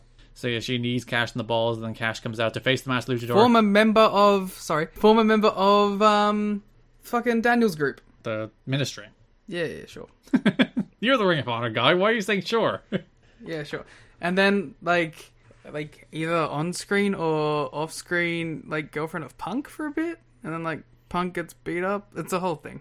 cool. Every woman that was in Ring of Honor was just dating someone and then getting beaten up to for, like to uh, further a storyline. Which is not entirely dissimilar from the NWA TNA. yes, not wrong.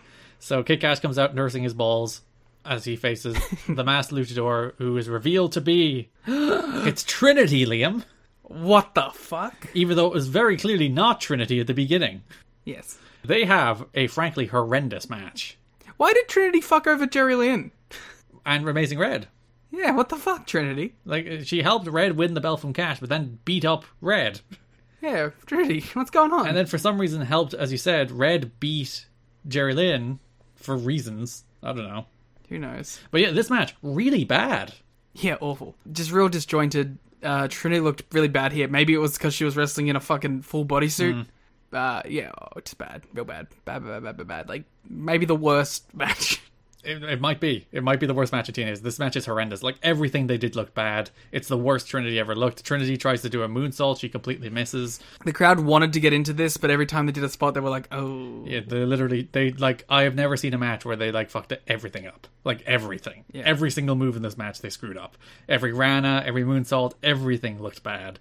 And it's the worst Trinity's looked, it's the worst Kid Cash has looked. And like Trinity's look good in these situations. If you remember the triple threat with Trinity, Red, and Cash, that ruled. Yeah. Every time she appeared in the multi man stuff, she was pretty great. Even in the singles match, Was it Desire or Alexis? She might have wrestled both. It was Alexis. I think it was Alexis the one I'm referring to. Even in the singles match, like that shit was great after they had a really wonky tag match. Oh yeah, and uh, she did that cool kick and she did the standing shooting star. Yeah. And then she has this match with Cash, which is the blow off to their big feud, and it just it stinks. It's horrific. Is it the blow off? Cause, cause Cash wins. He sure does. He wins this match. even though he was needing the balls right before the match. You can't do it, Jim. You can't do a domestic abuse storyline and then have the guy win. Like WrestleMania in 2003 all over again, where you do the big racist story and then the racist wins. thus proving the point. So yeah, Cash wins and then is like, I'm gonna kill you. Yep. Which is like, oh, great. The happy ending we all wanted to this story. It might continue next month. I don't remember. Maybe it does. Awful, awful, awful, The story has been going for like three months now, and I do want it to be over. awful. I wanted it to be over from the minute Cash started kneeing her in the head. I wanted it to be over much earlier than that, to be fair, but then we would have never gotten the knee in the head match or moment. It's all rough. All right, so the next match in the Asylum Alliance tournament stems from the main event of which of these shows? The NWA TNA pay per view number 45, Seven. Five. which is the May 14th show, which was headlined. I, I just guessed to try and give you the answer. Oh, I'm wrong too. It's not. It's 46. It's the May 21st show, which is headlined by a Clockwork Orange House of Fun match between the Siaki and Sandman. This is the stupidest match I've ever seen in my life. which is, that match stems, of course, if you remember, we mentioned the um the peace offering segment that went wrong. So now they're wrestling in the main event. Yeah, so Raven is the special referee, The pr- what was it? The purveyor of violence, the, something like that. Chairman of violence, man who oversees violence, violent man, the perpetuator of violence, or something. head of violence, violence dude, The violence I artist, violence chief. the violence violinist. Why am I so violent? um oh fuck Violence unlimited. violent violence by design Oh, there's so many violences. But yes, Siaki and Salmon have a frankly extremely boring match. It's pretty bad, but like they jump into things, which is neat. But it's really like it's the finish here that means anything. Yeah, so the, the, there's, there's a story running through the show where Siaki goes to Raven. And he's like, Yo, Raven, we're pals, right? We're buds. We're both in sex. We're pals. You're going to help me, right? You don't like these extreme guys. After like being like kicking him around and shit, it's, it's like he's clearly not going to be on your side. You're being very mean to him. Yeah, so, so when Raven is there, he's he's indifferent to the majority of the match while Siaki and Sandman beat the shit out of each other. Raven is just sitting in his corner.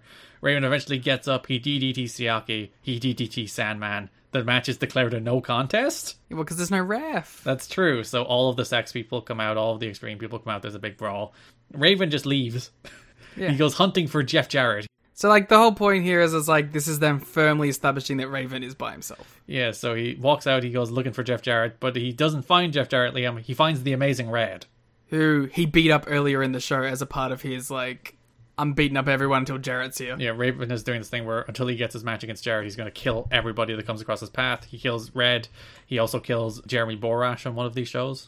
Which I wonder if they did so that they could give Mortimer Plumtree his last out there doing stuff role. Oh yeah, which would be a nice little thing, just because yeah, Mortimer Plumtree takes over the ring announcing, and actually he does really well there. He's a good announcer, But not even the, the announcing. but like he sells it like I don't know the fuck I'm doing. Yeah, he looks legitimately flustered. He's like reading the words. Even the way he does the ring announcing at first, he's like uncertain of himself. He's like reading the names.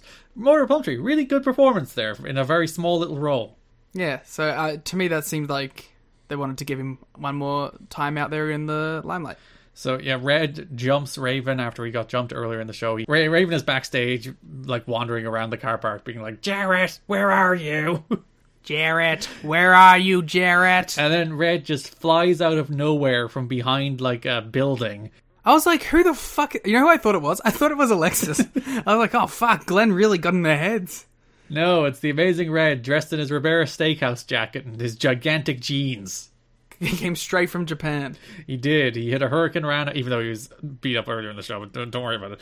But he, Then he went to Japan and he came back. he hit a hurricane round onto Raven. He started throwing punches. He's beating the hell out of Raven. He brawled all the way back to ringside. He put Raven on a table. He hit a big swanton bomb. Table didn't break. really cute moment here where he like he's like oh fuck and he goes up to Raven and he can and you can he- see him go like should I do it again and Raven goes yeah So he goes up top again, hits another swanton. This time the table does break, and it's Red's like big breakout moment. Even though I don't think it really goes anywhere. it seems cool but it's like Raven just like lost to Jarrett and lost to Glenn Grody you know who he's beaten Fun fact: this spot that Red filled there was meant to be filled by Sean Waltman.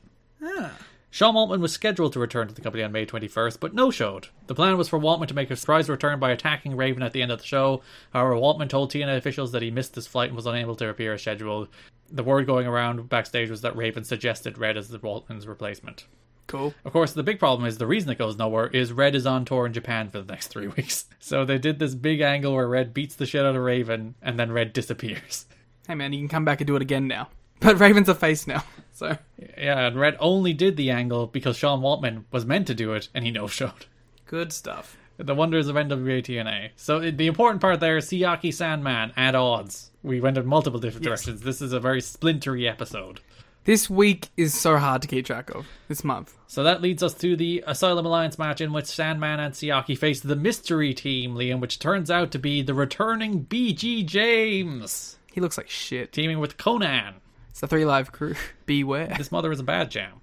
it's the remix So yeah, this is this is the beginning of 3LK because later in the show is when Conan and Killings attack the Harris Bros. This is we're seeing the foundation of Three Live Crew right here, Liam. well we'd already seen the Foundation because they had already teamed up Conan and Killings Yeah, but they didn't have the third guy. Yeah, but the third guy's the worst guy.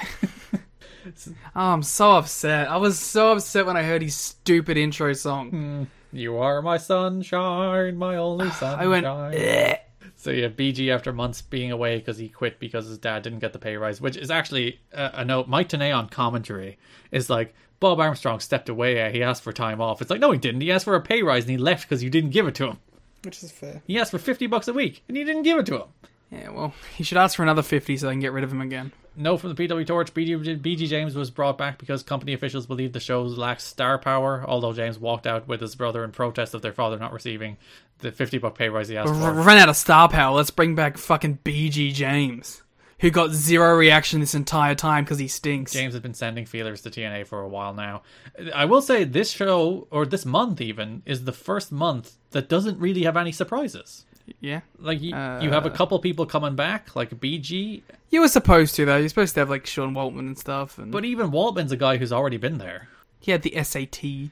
But yeah, like every month for like the last I don't know six months, we've had like oh here's the seven people who debuted this month, and this month there's nobody. Where the fuck's Dusty? Yeah, no Dusty. It's a Dustyless month. Ugh, it's wonder, no wonder the month was bad. Yeah, it's a very bad month because there's not even like, oh, you know, this random person from 30 years ago showed up. None of that. It's just you get a couple of returns, and that's about it.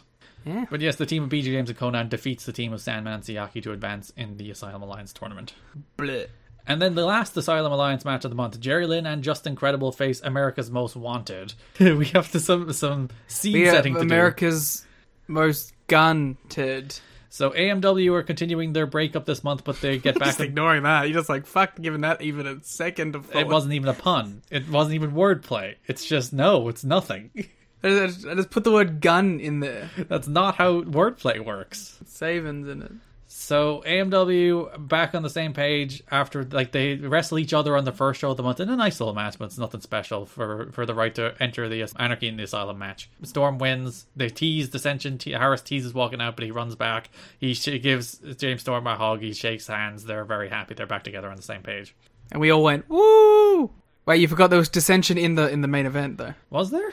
Yeah, because they had the run in and then Harris came in to save it but ended up getting Storm eliminated inadvertently. Oh yeah. And then Storm was like, what the fuck, man? And they're back off the same page. Yeah, so it lasted about like 40 minutes. So the next show, Harris is like, I'm going to get back on track by praising David Young. During the match, Sex tried to interfere. Storm runs out, runs off Sex, but Storm gets trapped in the Sex locker room and they beat the shit out of him. yeah. But Harris does defeat David Young, so he's back on track.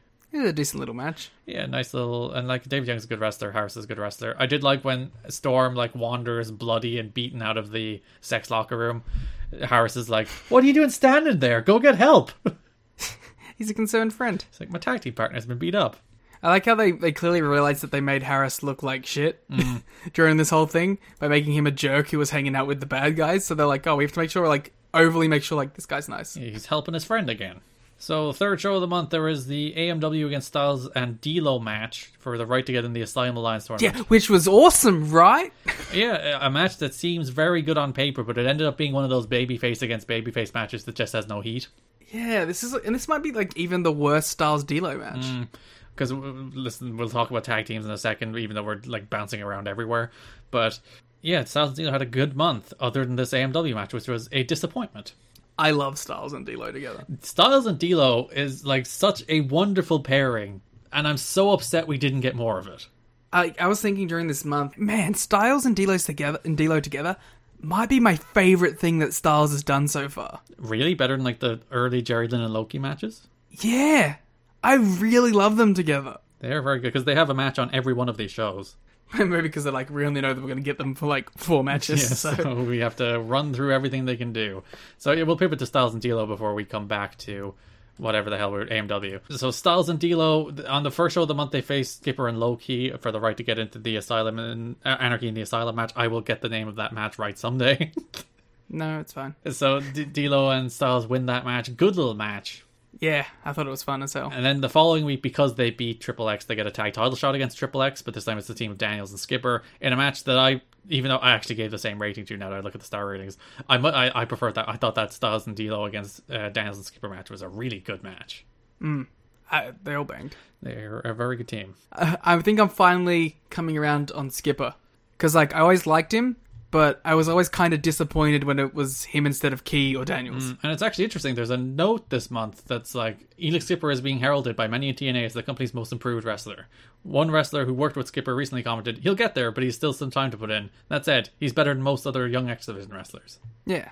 So I'm s- I'm starting to see that too, I guess, a bit. Because to me, this month I was like, oh, I'm getting it. I'm understanding it. And it, it's a commentary note that they're really pushing. They're like, oh, Elix Skipper, this guy's really coming into his own.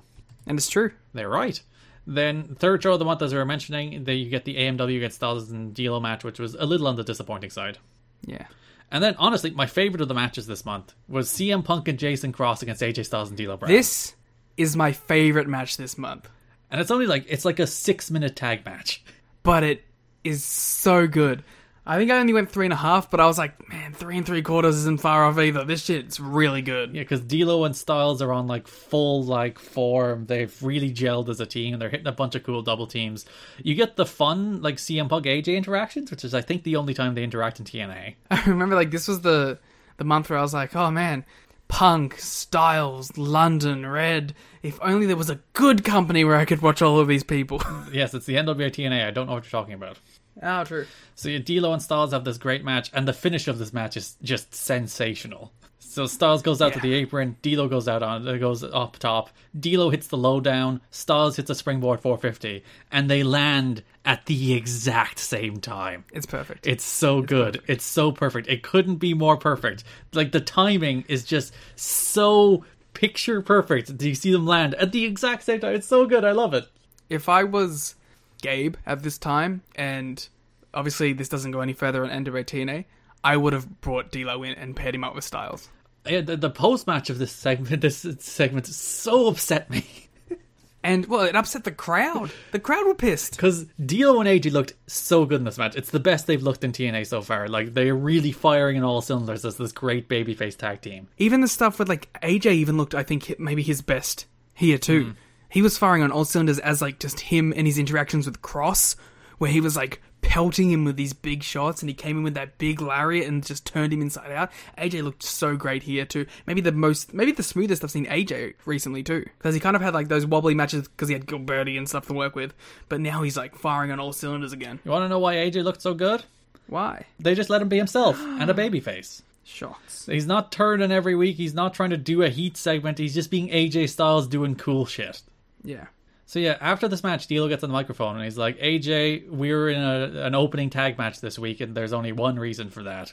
We're being held down by Jeff Jarrett." which is the the new running show long theme, which I guess is going to be really fun when Russo starts cutting promos again. So Jarrett's holding all these young guys down, and D'Lo's like, "I've been around wrestling long enough, and I know Jeff Jarrett is the game." Triple J, Triple J. crowd do chant Triple J in which is response. actually a radio station here. And I was like, man, the Australian pandering has gone too far. Is it a good radio station? It's yeah, it's probably the best radio station. D'Lo cuts this promo, and he's like, "You and I were a great team, but we don't want to be a team, do we? We want to be single stars. We want to be champions." the crowd goes boo. Yeah, because they had this great match and they were such a good team, and now they're here. They're agreeing to go their separate ways mutually. I was so mad. I was like, oh, they've literally just reached their peak as a team because they were good in all the other matches, but they were great here. And to see them break up immediately after they looked their it's best, depressing. it's uh, so mad. I was so mad which is why I think the, the angle also fell quite flat. because we do get we get a lot of AJ Styles and D'Lo feuding after this, but no more teaming. Devastating. It does make me quite sad. It's very disappointing. Which brings us back to AMW. So AMW defeated Styles and D'Lo for the right to get into the Asylum Alliance Tag Team Tournament, but James Storm is injured, so he won't be on the last show of the month. Was he actually injured? I don't know, cause like they did the angle where he got the beat hell beat out of him by Sex, but then he was in the match against Styles and D'Lo the next week, but then he was gone again. It was very weird, and it was weird also storyline wise. So Glenn Gilberti demanded to see Chris Harris. Glenn met with Chris Harris and he's like, "James Storm's not here, but I got a partner for you. It's Chris Sabin." There's also a fun part of that where it's like he's like tells the Harris brothers to go get Chris Harris, and they just go drink beer in the parking lot and get beat up. They're like, we can't find him. It's too hard. they don't try. they don't care. So Saban substitutes for Storm, and we get the match of Chris Saban and Chris Harris against Jerry Lynn and Just Incredible. Wow, the two Genettis teaming up. Uh, how dare you? How? So that just to annoy you. how dare you? Have never said anything that's ever upset me more than that. I think I, I think I have to cancel our podcast for that. Just to end the show. cannot have this Chris Saban slander. I refuse to accept it. First, you tried to suggest that Chris Saban was the reason that the fans didn't show up, and now you are suggesting that he is the Genetti of the Motor City Machine Guns. And I have never been angrier. As you cackle, you cackle with glee at my pain and my suffering. You, your Chris Saban slander, your Chris Saban dragging him through the mud. He's the best wrestler of all time, and you're you're disrespecting him. I think that's going to be my gimmick throughout this podcast is that I'm just going to be like unnecessarily critical of Chris Saber. This will make me very angry, and please don't do it. Especially on this, the big Chris Saban month. to, talk, to talk about Chris Saban briefly, I was so surprised that they, they strapped him up immediately. Well, like Amazing Red started this month with two belts and very quickly had none. Well, let's talk. Well, we didn't really talk about the actual title change. Yeah, there's two other things we didn't get to, which is well, we're on tag teams, so we'll start with tag teams. okay, we'll, fin- we'll finish this up and then. They both involve Amazing Red, so. cool. So Amazing Red and Jerry Lynn defend the World Tag Team titles against Christopher Daniels in a handicap match on the very first show of the month. If you'd remember, there was that match on the last show of last month where they won the right to face Daniels in a handicap match.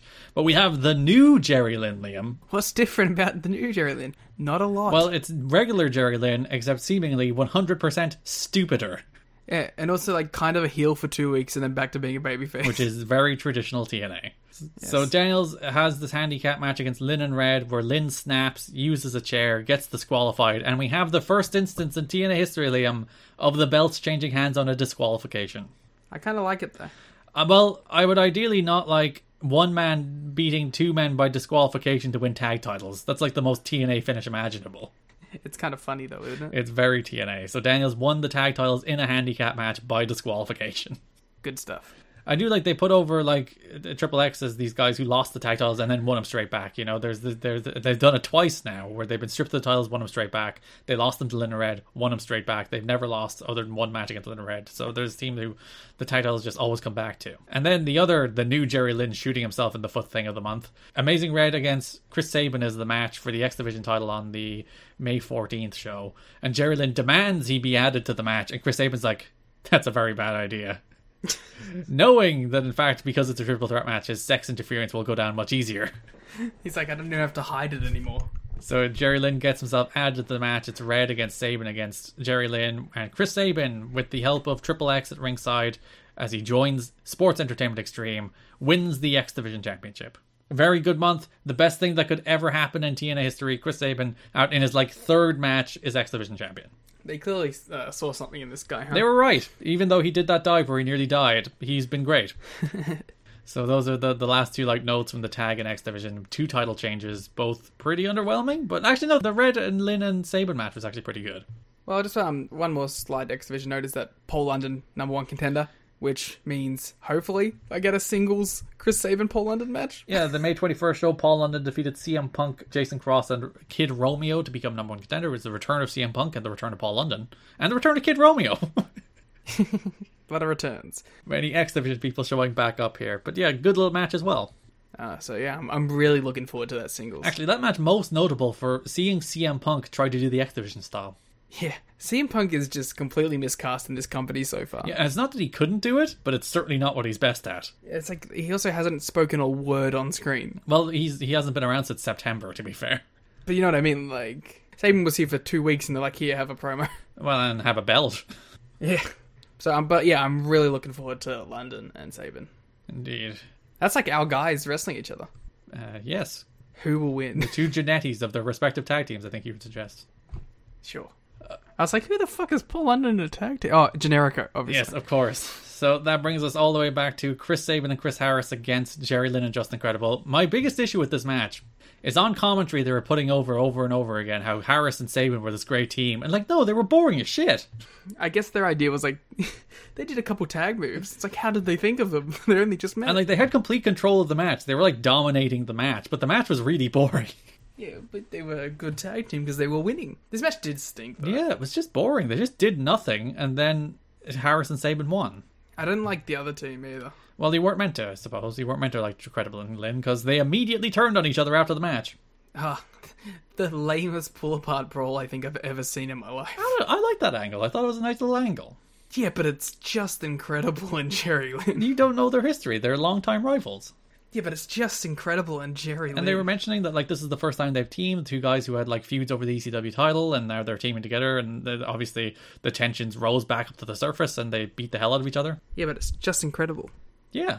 You really hate Justin Credible.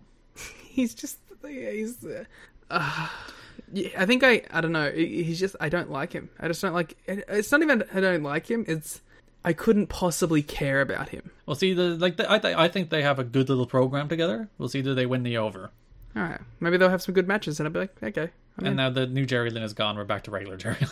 Is that why he does the cradle like tombstone? Yeah, it's a play on. It's the reverse of Jerry Lynn Ah, that's cool. because they're rivals. I didn't know that. ECW isn't a real company. And uh, the very last thing we have to talk about is the hard ten. Yes, the thing I'm most excited to talk about. Let's talk about Mike Sanders' hard Yeah, ten. we got two hard ten matches this month. We get Mike Sanders facing Brian Lee or the Underfaker as he calls him. yes, good Brian Lee played uh, a fake Undertaker in WWE at one stage. So I I don't much care for the hard ten matches. They're just weapon shots and a table bump. Uh, we had one that we really disagreed on. Yeah, so we get the Sanders and Lee match where they go back and forth, back and forth, where Lee eventually has a eight five lead through a series of weapon Yeah. shots, but then Sanders dumps him through a table. Actually, no, Brian Lee dumps himself through a table, and Sanders wins. Yeah, yeah, that's a good little story. I thought. Yeah, they make it very clear that if you put yourself through a table, your opponent still gets the five points, and Sanders got the five points and wins. I like that Lee had the advantage most of the time, and Sanders kind of like just wormed his way into the win. Mm. And then the other hard ten match of the month was New Jack against Slash.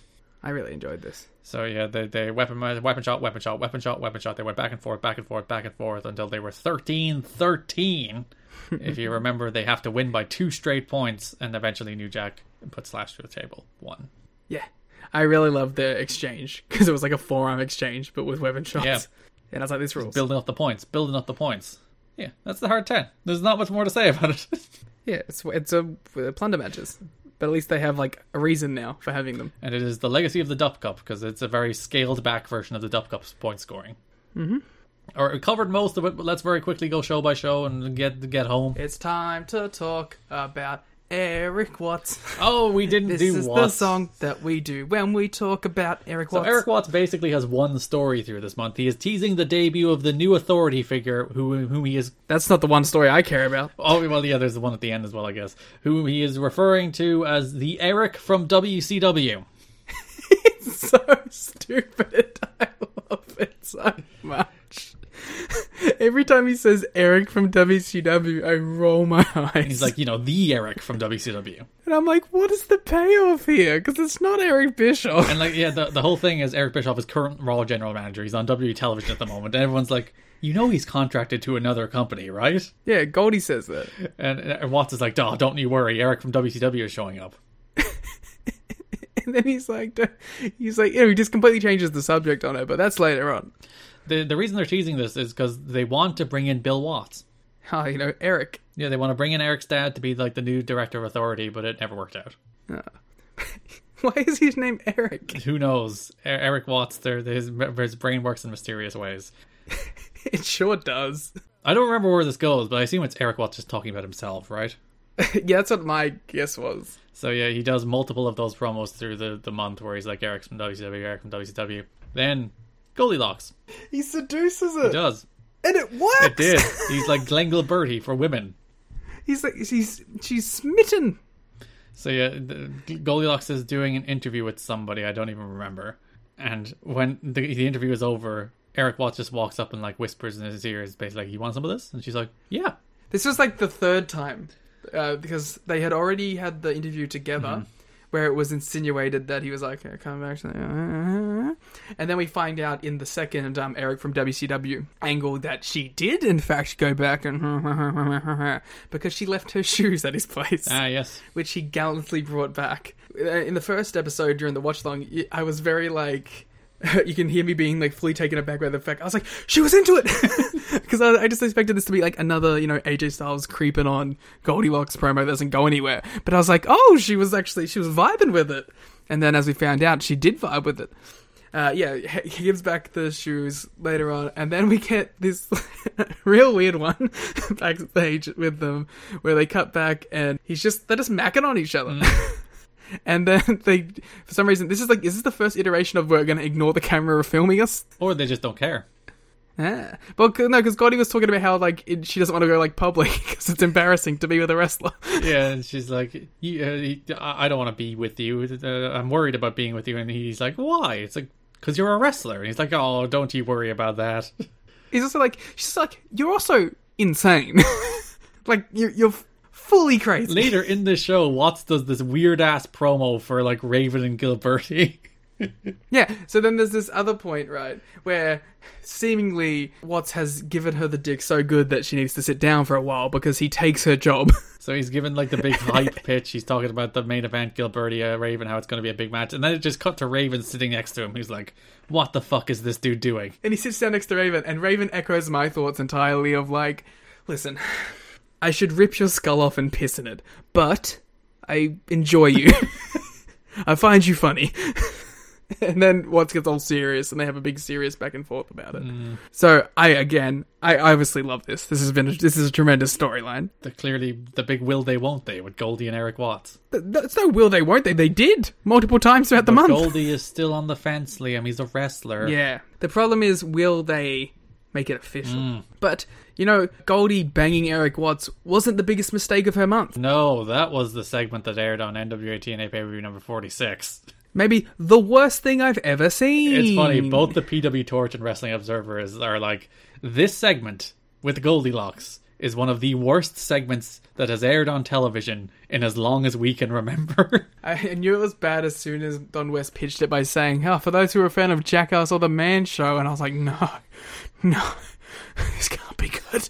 so they cut to this Goldilocks video, and Goldilocks is in a, a in the city. She's outside this store, and she's like, "Yo, my phone's broken, so I need to go get a new phone." And you're like, "Okay." Okay, wh- where's this going, Goldilocks? I thought for a second she was like an extra on a Jackass skit or something, and that's where this was going. Yeah, it's very strange. So Goldilocks goes into the store where there is a person there, just like, hey, how can I help you? And Goldilocks improving in the, the worst improv I've ever seen in my life. It's it's so bad. Was this all a work? I, I don't know. I have no idea. Because that guy didn't look like a real guy who would, because he would call for cops. He'd be like, "What the fuck is happening? This woman's insane." It was meant to be filmed like candid camera style, but like the camera angle moved multiple times. so, also, this this thoroughly explains why she's with Eric. she's also bad shit. so yeah, she's standing there talking to the, the the person in the shop, being like, "Hey, my phone's broken. Can you fix it? It's broken. See, it's broken. I push the buttons and nothing happens. It's broken." Then he hand she hands the phone to um. He looks at it. She takes it back and is like, "You know, I need the phone to make phone calls and whatnot. That's what phones do. They make phone calls." He's like, "Yeah, I know what phones do. I work in a phone store." and she's like, "Oh, I'm double parked outside." To which he responds, "That's illegal." Great line. And she's like, "I know, thank you very much." Uh, and then he's she's like, can, "Can can you help me? Can you fix my phone?" And he responds, "No." and then she begins to go like ahead of her time. To be fair, this is 2003, but she has a full Karen meltdown right there in the store.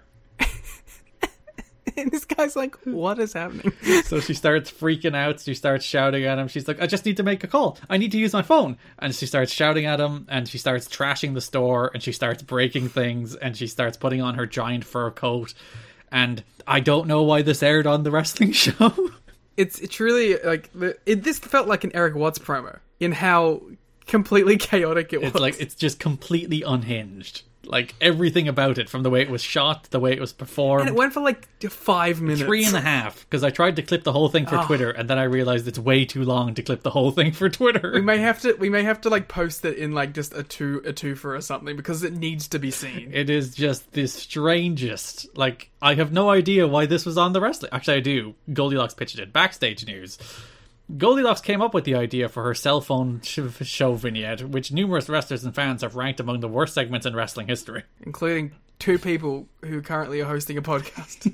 At least one TNA source believes the vignette was either Goldilocks' TNA audition tape or something like it, as the person had actually watched a, ta- a similar tape a few months ago. Listen, they went again. We talk about TNA people arguing in public about things. They did it again about this segment. Goldilocks actually defended the segment during an appearance on The Voice of Wrestling. Different Voice of Wrestling. Wait a minute. Wait, what, what, what, wait a minute. Yes, us. She appeared here. Goldilocks, please come on the podcast and talk about this segment. Bob Ryder, TNA's head of talent relations, was on the show prior to Goldie, and he s- uh, said he didn't think the segment served any purpose. When Goldie joined the show, she respectfully disagreed with Ryder's take on the segment, saying she f- she felt the only problems were that it wasn't set up well and that it lasted too long. Well, that that is correct. Wrestlers weren't surprised to hear that Goldie had come up with the idea. The big question among the wrestlers were which member of management approved it and why. I mean, that's a, that's a Russo like dream right there. Because like this aired in May 2003, only 2 months after Punked has started on MTV, and it does feel like a very like horrible Vince Russo brained version of a Punked skit. I hated it. Like I truly like this. Like, I really like I I really hated it because I hate like real real time cringe prank show things. Like I hate them. I hate them so much. And this was like the worst one I've ever seen of them. But even like Don West, as you said, when he pitched it, he was like, "It's like Mad TV or Jackass." It's like, no, it's nothing like those things. Excuse me. He said the man show. Please don't don't uh, bury Mad TV with the the affiliation. And I'm like, what, what, what, what, do you- what are you doing? Why did you do this? Why does it exist? Why was it on this wrestling show? And like, think about this. This wasn't live. this was pre-taped and pre-produced, and people saw it and watched it and still put it on the wrestling show. No one thought to trim it. entirely, entirely trim it, cut it all together, perhaps. But yes. But like even if you were like dead like Goldie has something that she's gonna sue you over if you don't play this thing. Like you couldn't cut it down. But But if you watch it, it is cut down. imagine though, oh I'll release the Goldie cut. the full thing, which is probably like because it, it's edited down to like three and a half. There's some like hard cuts. It's probably like the full thing might be like five, six, seven minutes. yeah, we have to post this in some manner. People need to see this. Uh, I posted it to my I posted, posted like a cut down version to my Twitter yesterday. Or retweet it. If you then. want to take a That look at it shit's- because it's it's unhinged. It's just completely unhinged. It's insane. It's it's terrifying.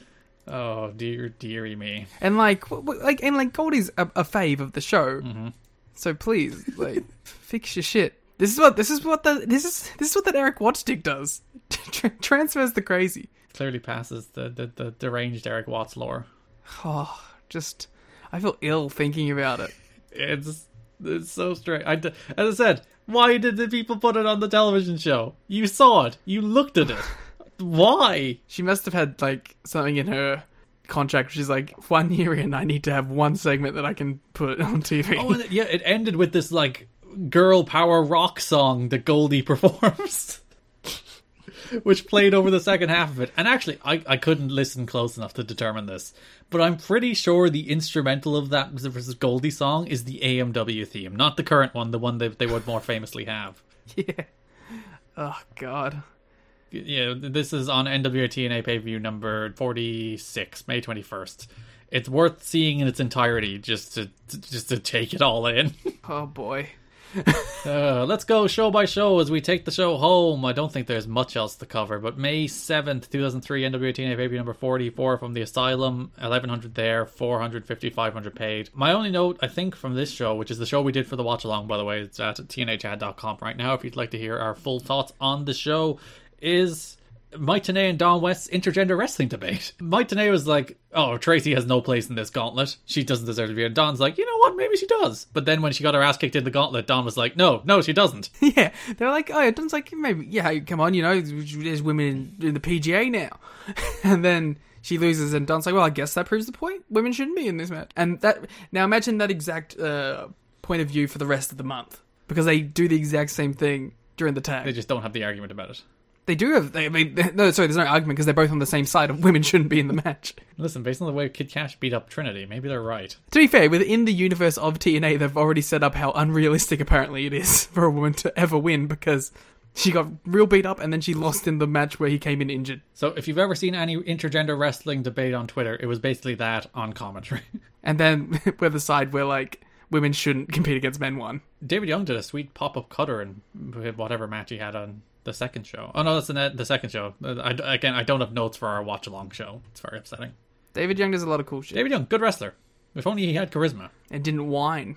Uh, NWA TNA pay per view number 45, May 13th, from the TNA Asylum. 800 people only there, heavily papered. There's a lot of like backstage notes here Yeah, let's go. that we didn't cover. Let's start with Scott Demore wasn't there. He was in uh, World Wrestling All Stars tour. So the person they got to fill in for the agent role was Ray Lloyd, better known as Glacier.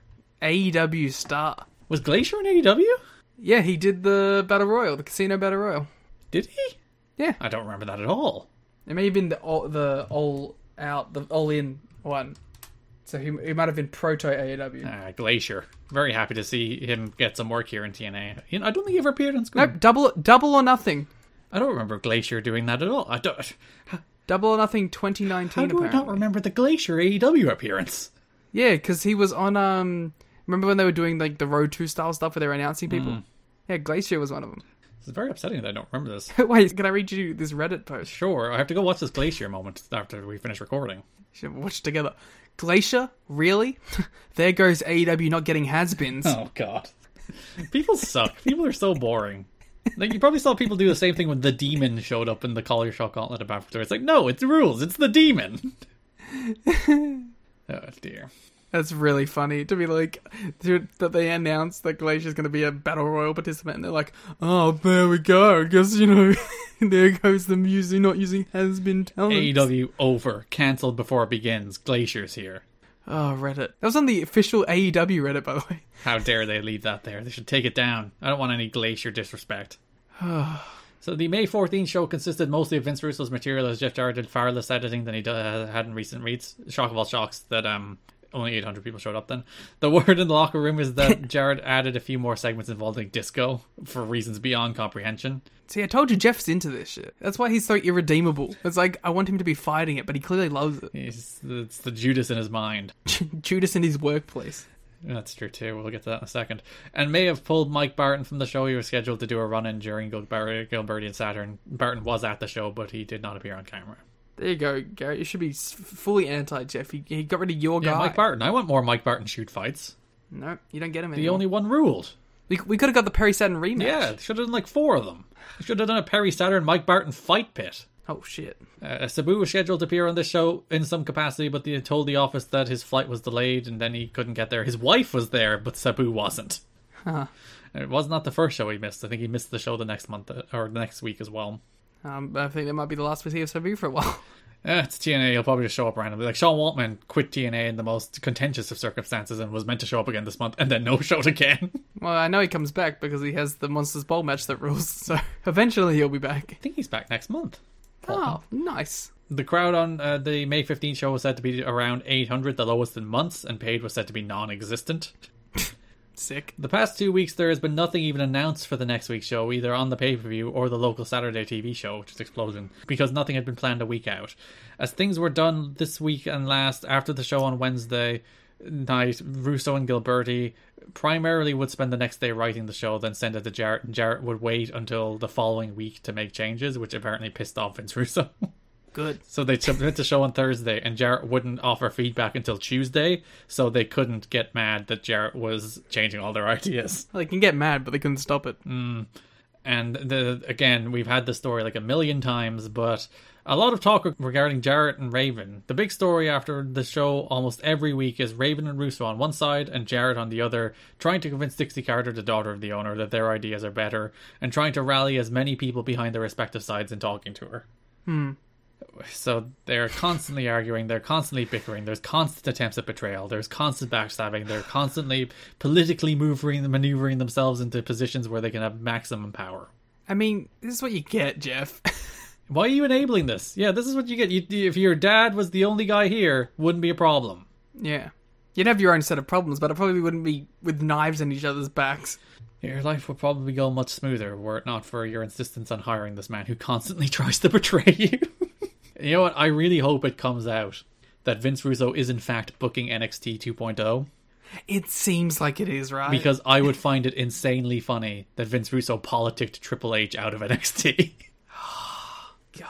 Based on what we've read here in 2002 2003 TNA, it's not beyond the realms of possible. and it makes the the obvious thing that's definitely happening, the Jeff Jarrett Triple H super promotion, that more sweet because it's it'll be an anti Vince Russo the promotion. enemies of Vince Russo have come together to form their own wonder promotion, Yeah.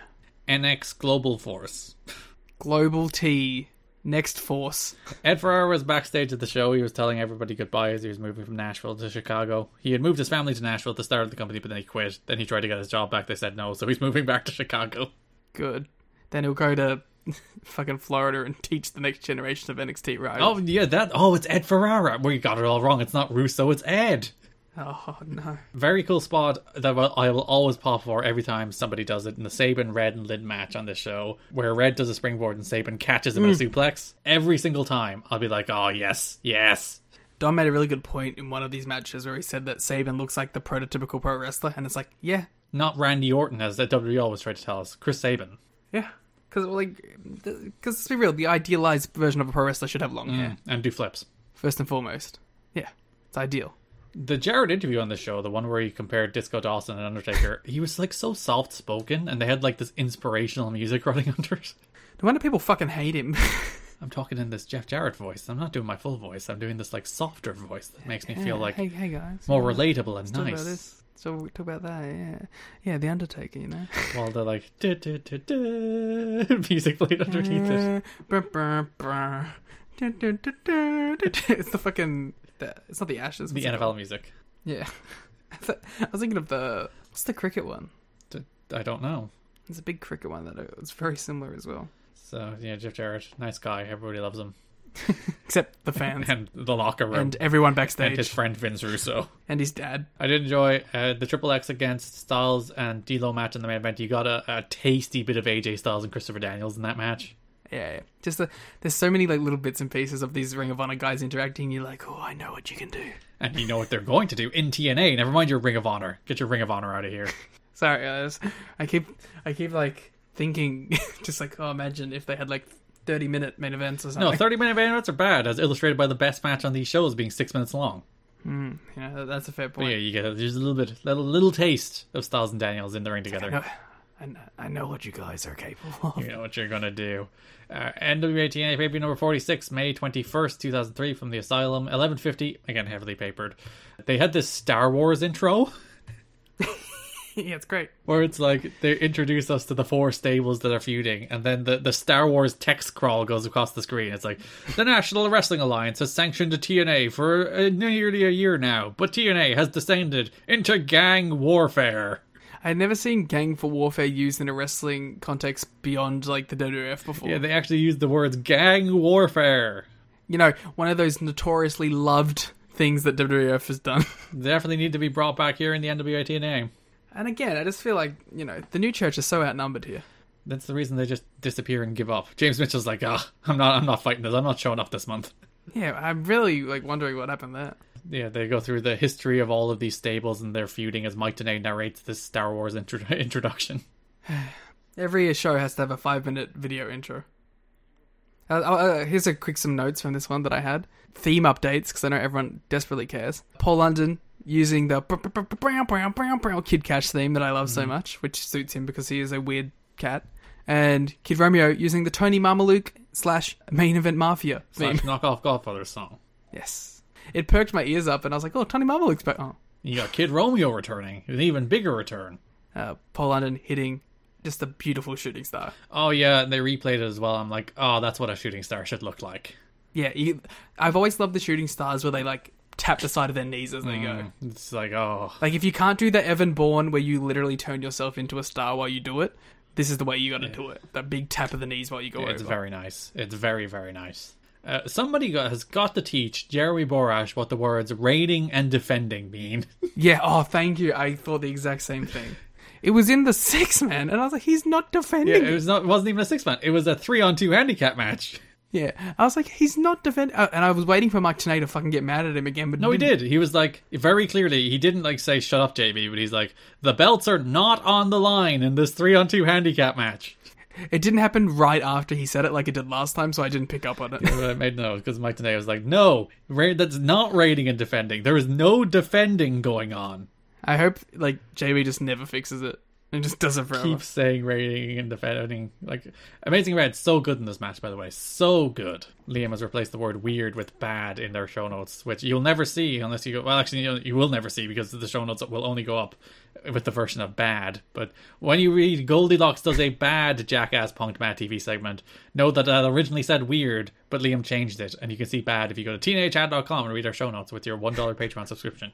But Yes, Amazing Red, great, great. The crowd live and die by him in these heat heat segments. He's good, good wrestler. During the Eric Watts promo on this uh, on the show, the crowd very loudly chanting Watts. I don't understand it. Because these people have taste, much like myself. Oh, I do. Nah.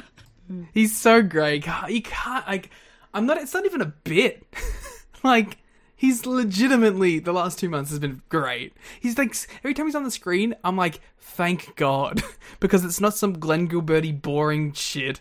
It's not some fucking lame ass backstage thing. It's just Eric Watts being a complete weirdo, and I know it's gonna make me smile. Eric Watts. just admit you like it. And NWA TNA paper number 47, last show of the month. I actually don't think I have any notes that we haven't already discussed. Hmm. Road Dog's back, unfortunately. There's an interesting note that- from PW Torch. Feeling among fans is that when the local newspaper article called Jarrett the minority owner, people saw him surviving everything and winning in a very different light. People didn't know. Maybe like they were willing to suspend their disbelief a little until they read like in the paper. It's like, wait a minute, he owns it. He's do uh, and like th- there was no result as egregious as the Raven one. To be fair, like the the Raven one, which he probably should have lost to Raven, and people were really mad that he didn't.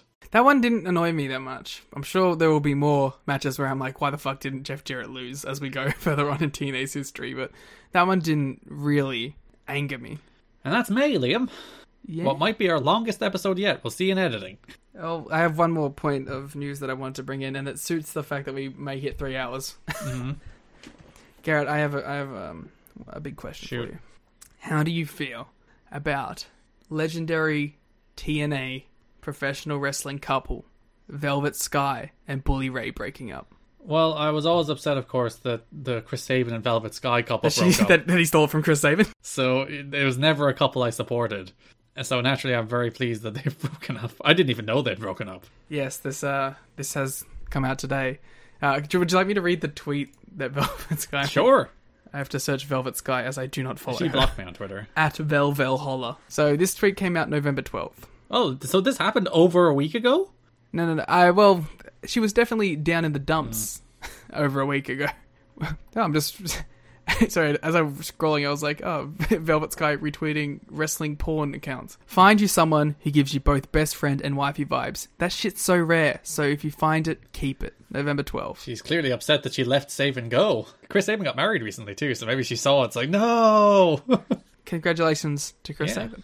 Uh, at 18 hours ago, at Bully Ray 5150. and I have decided to part ways amicably. There's no animosity, and we'll, we will always be cool, and we wish each other well in life. This will be the only public comment we make on the matter. well, they're moving on.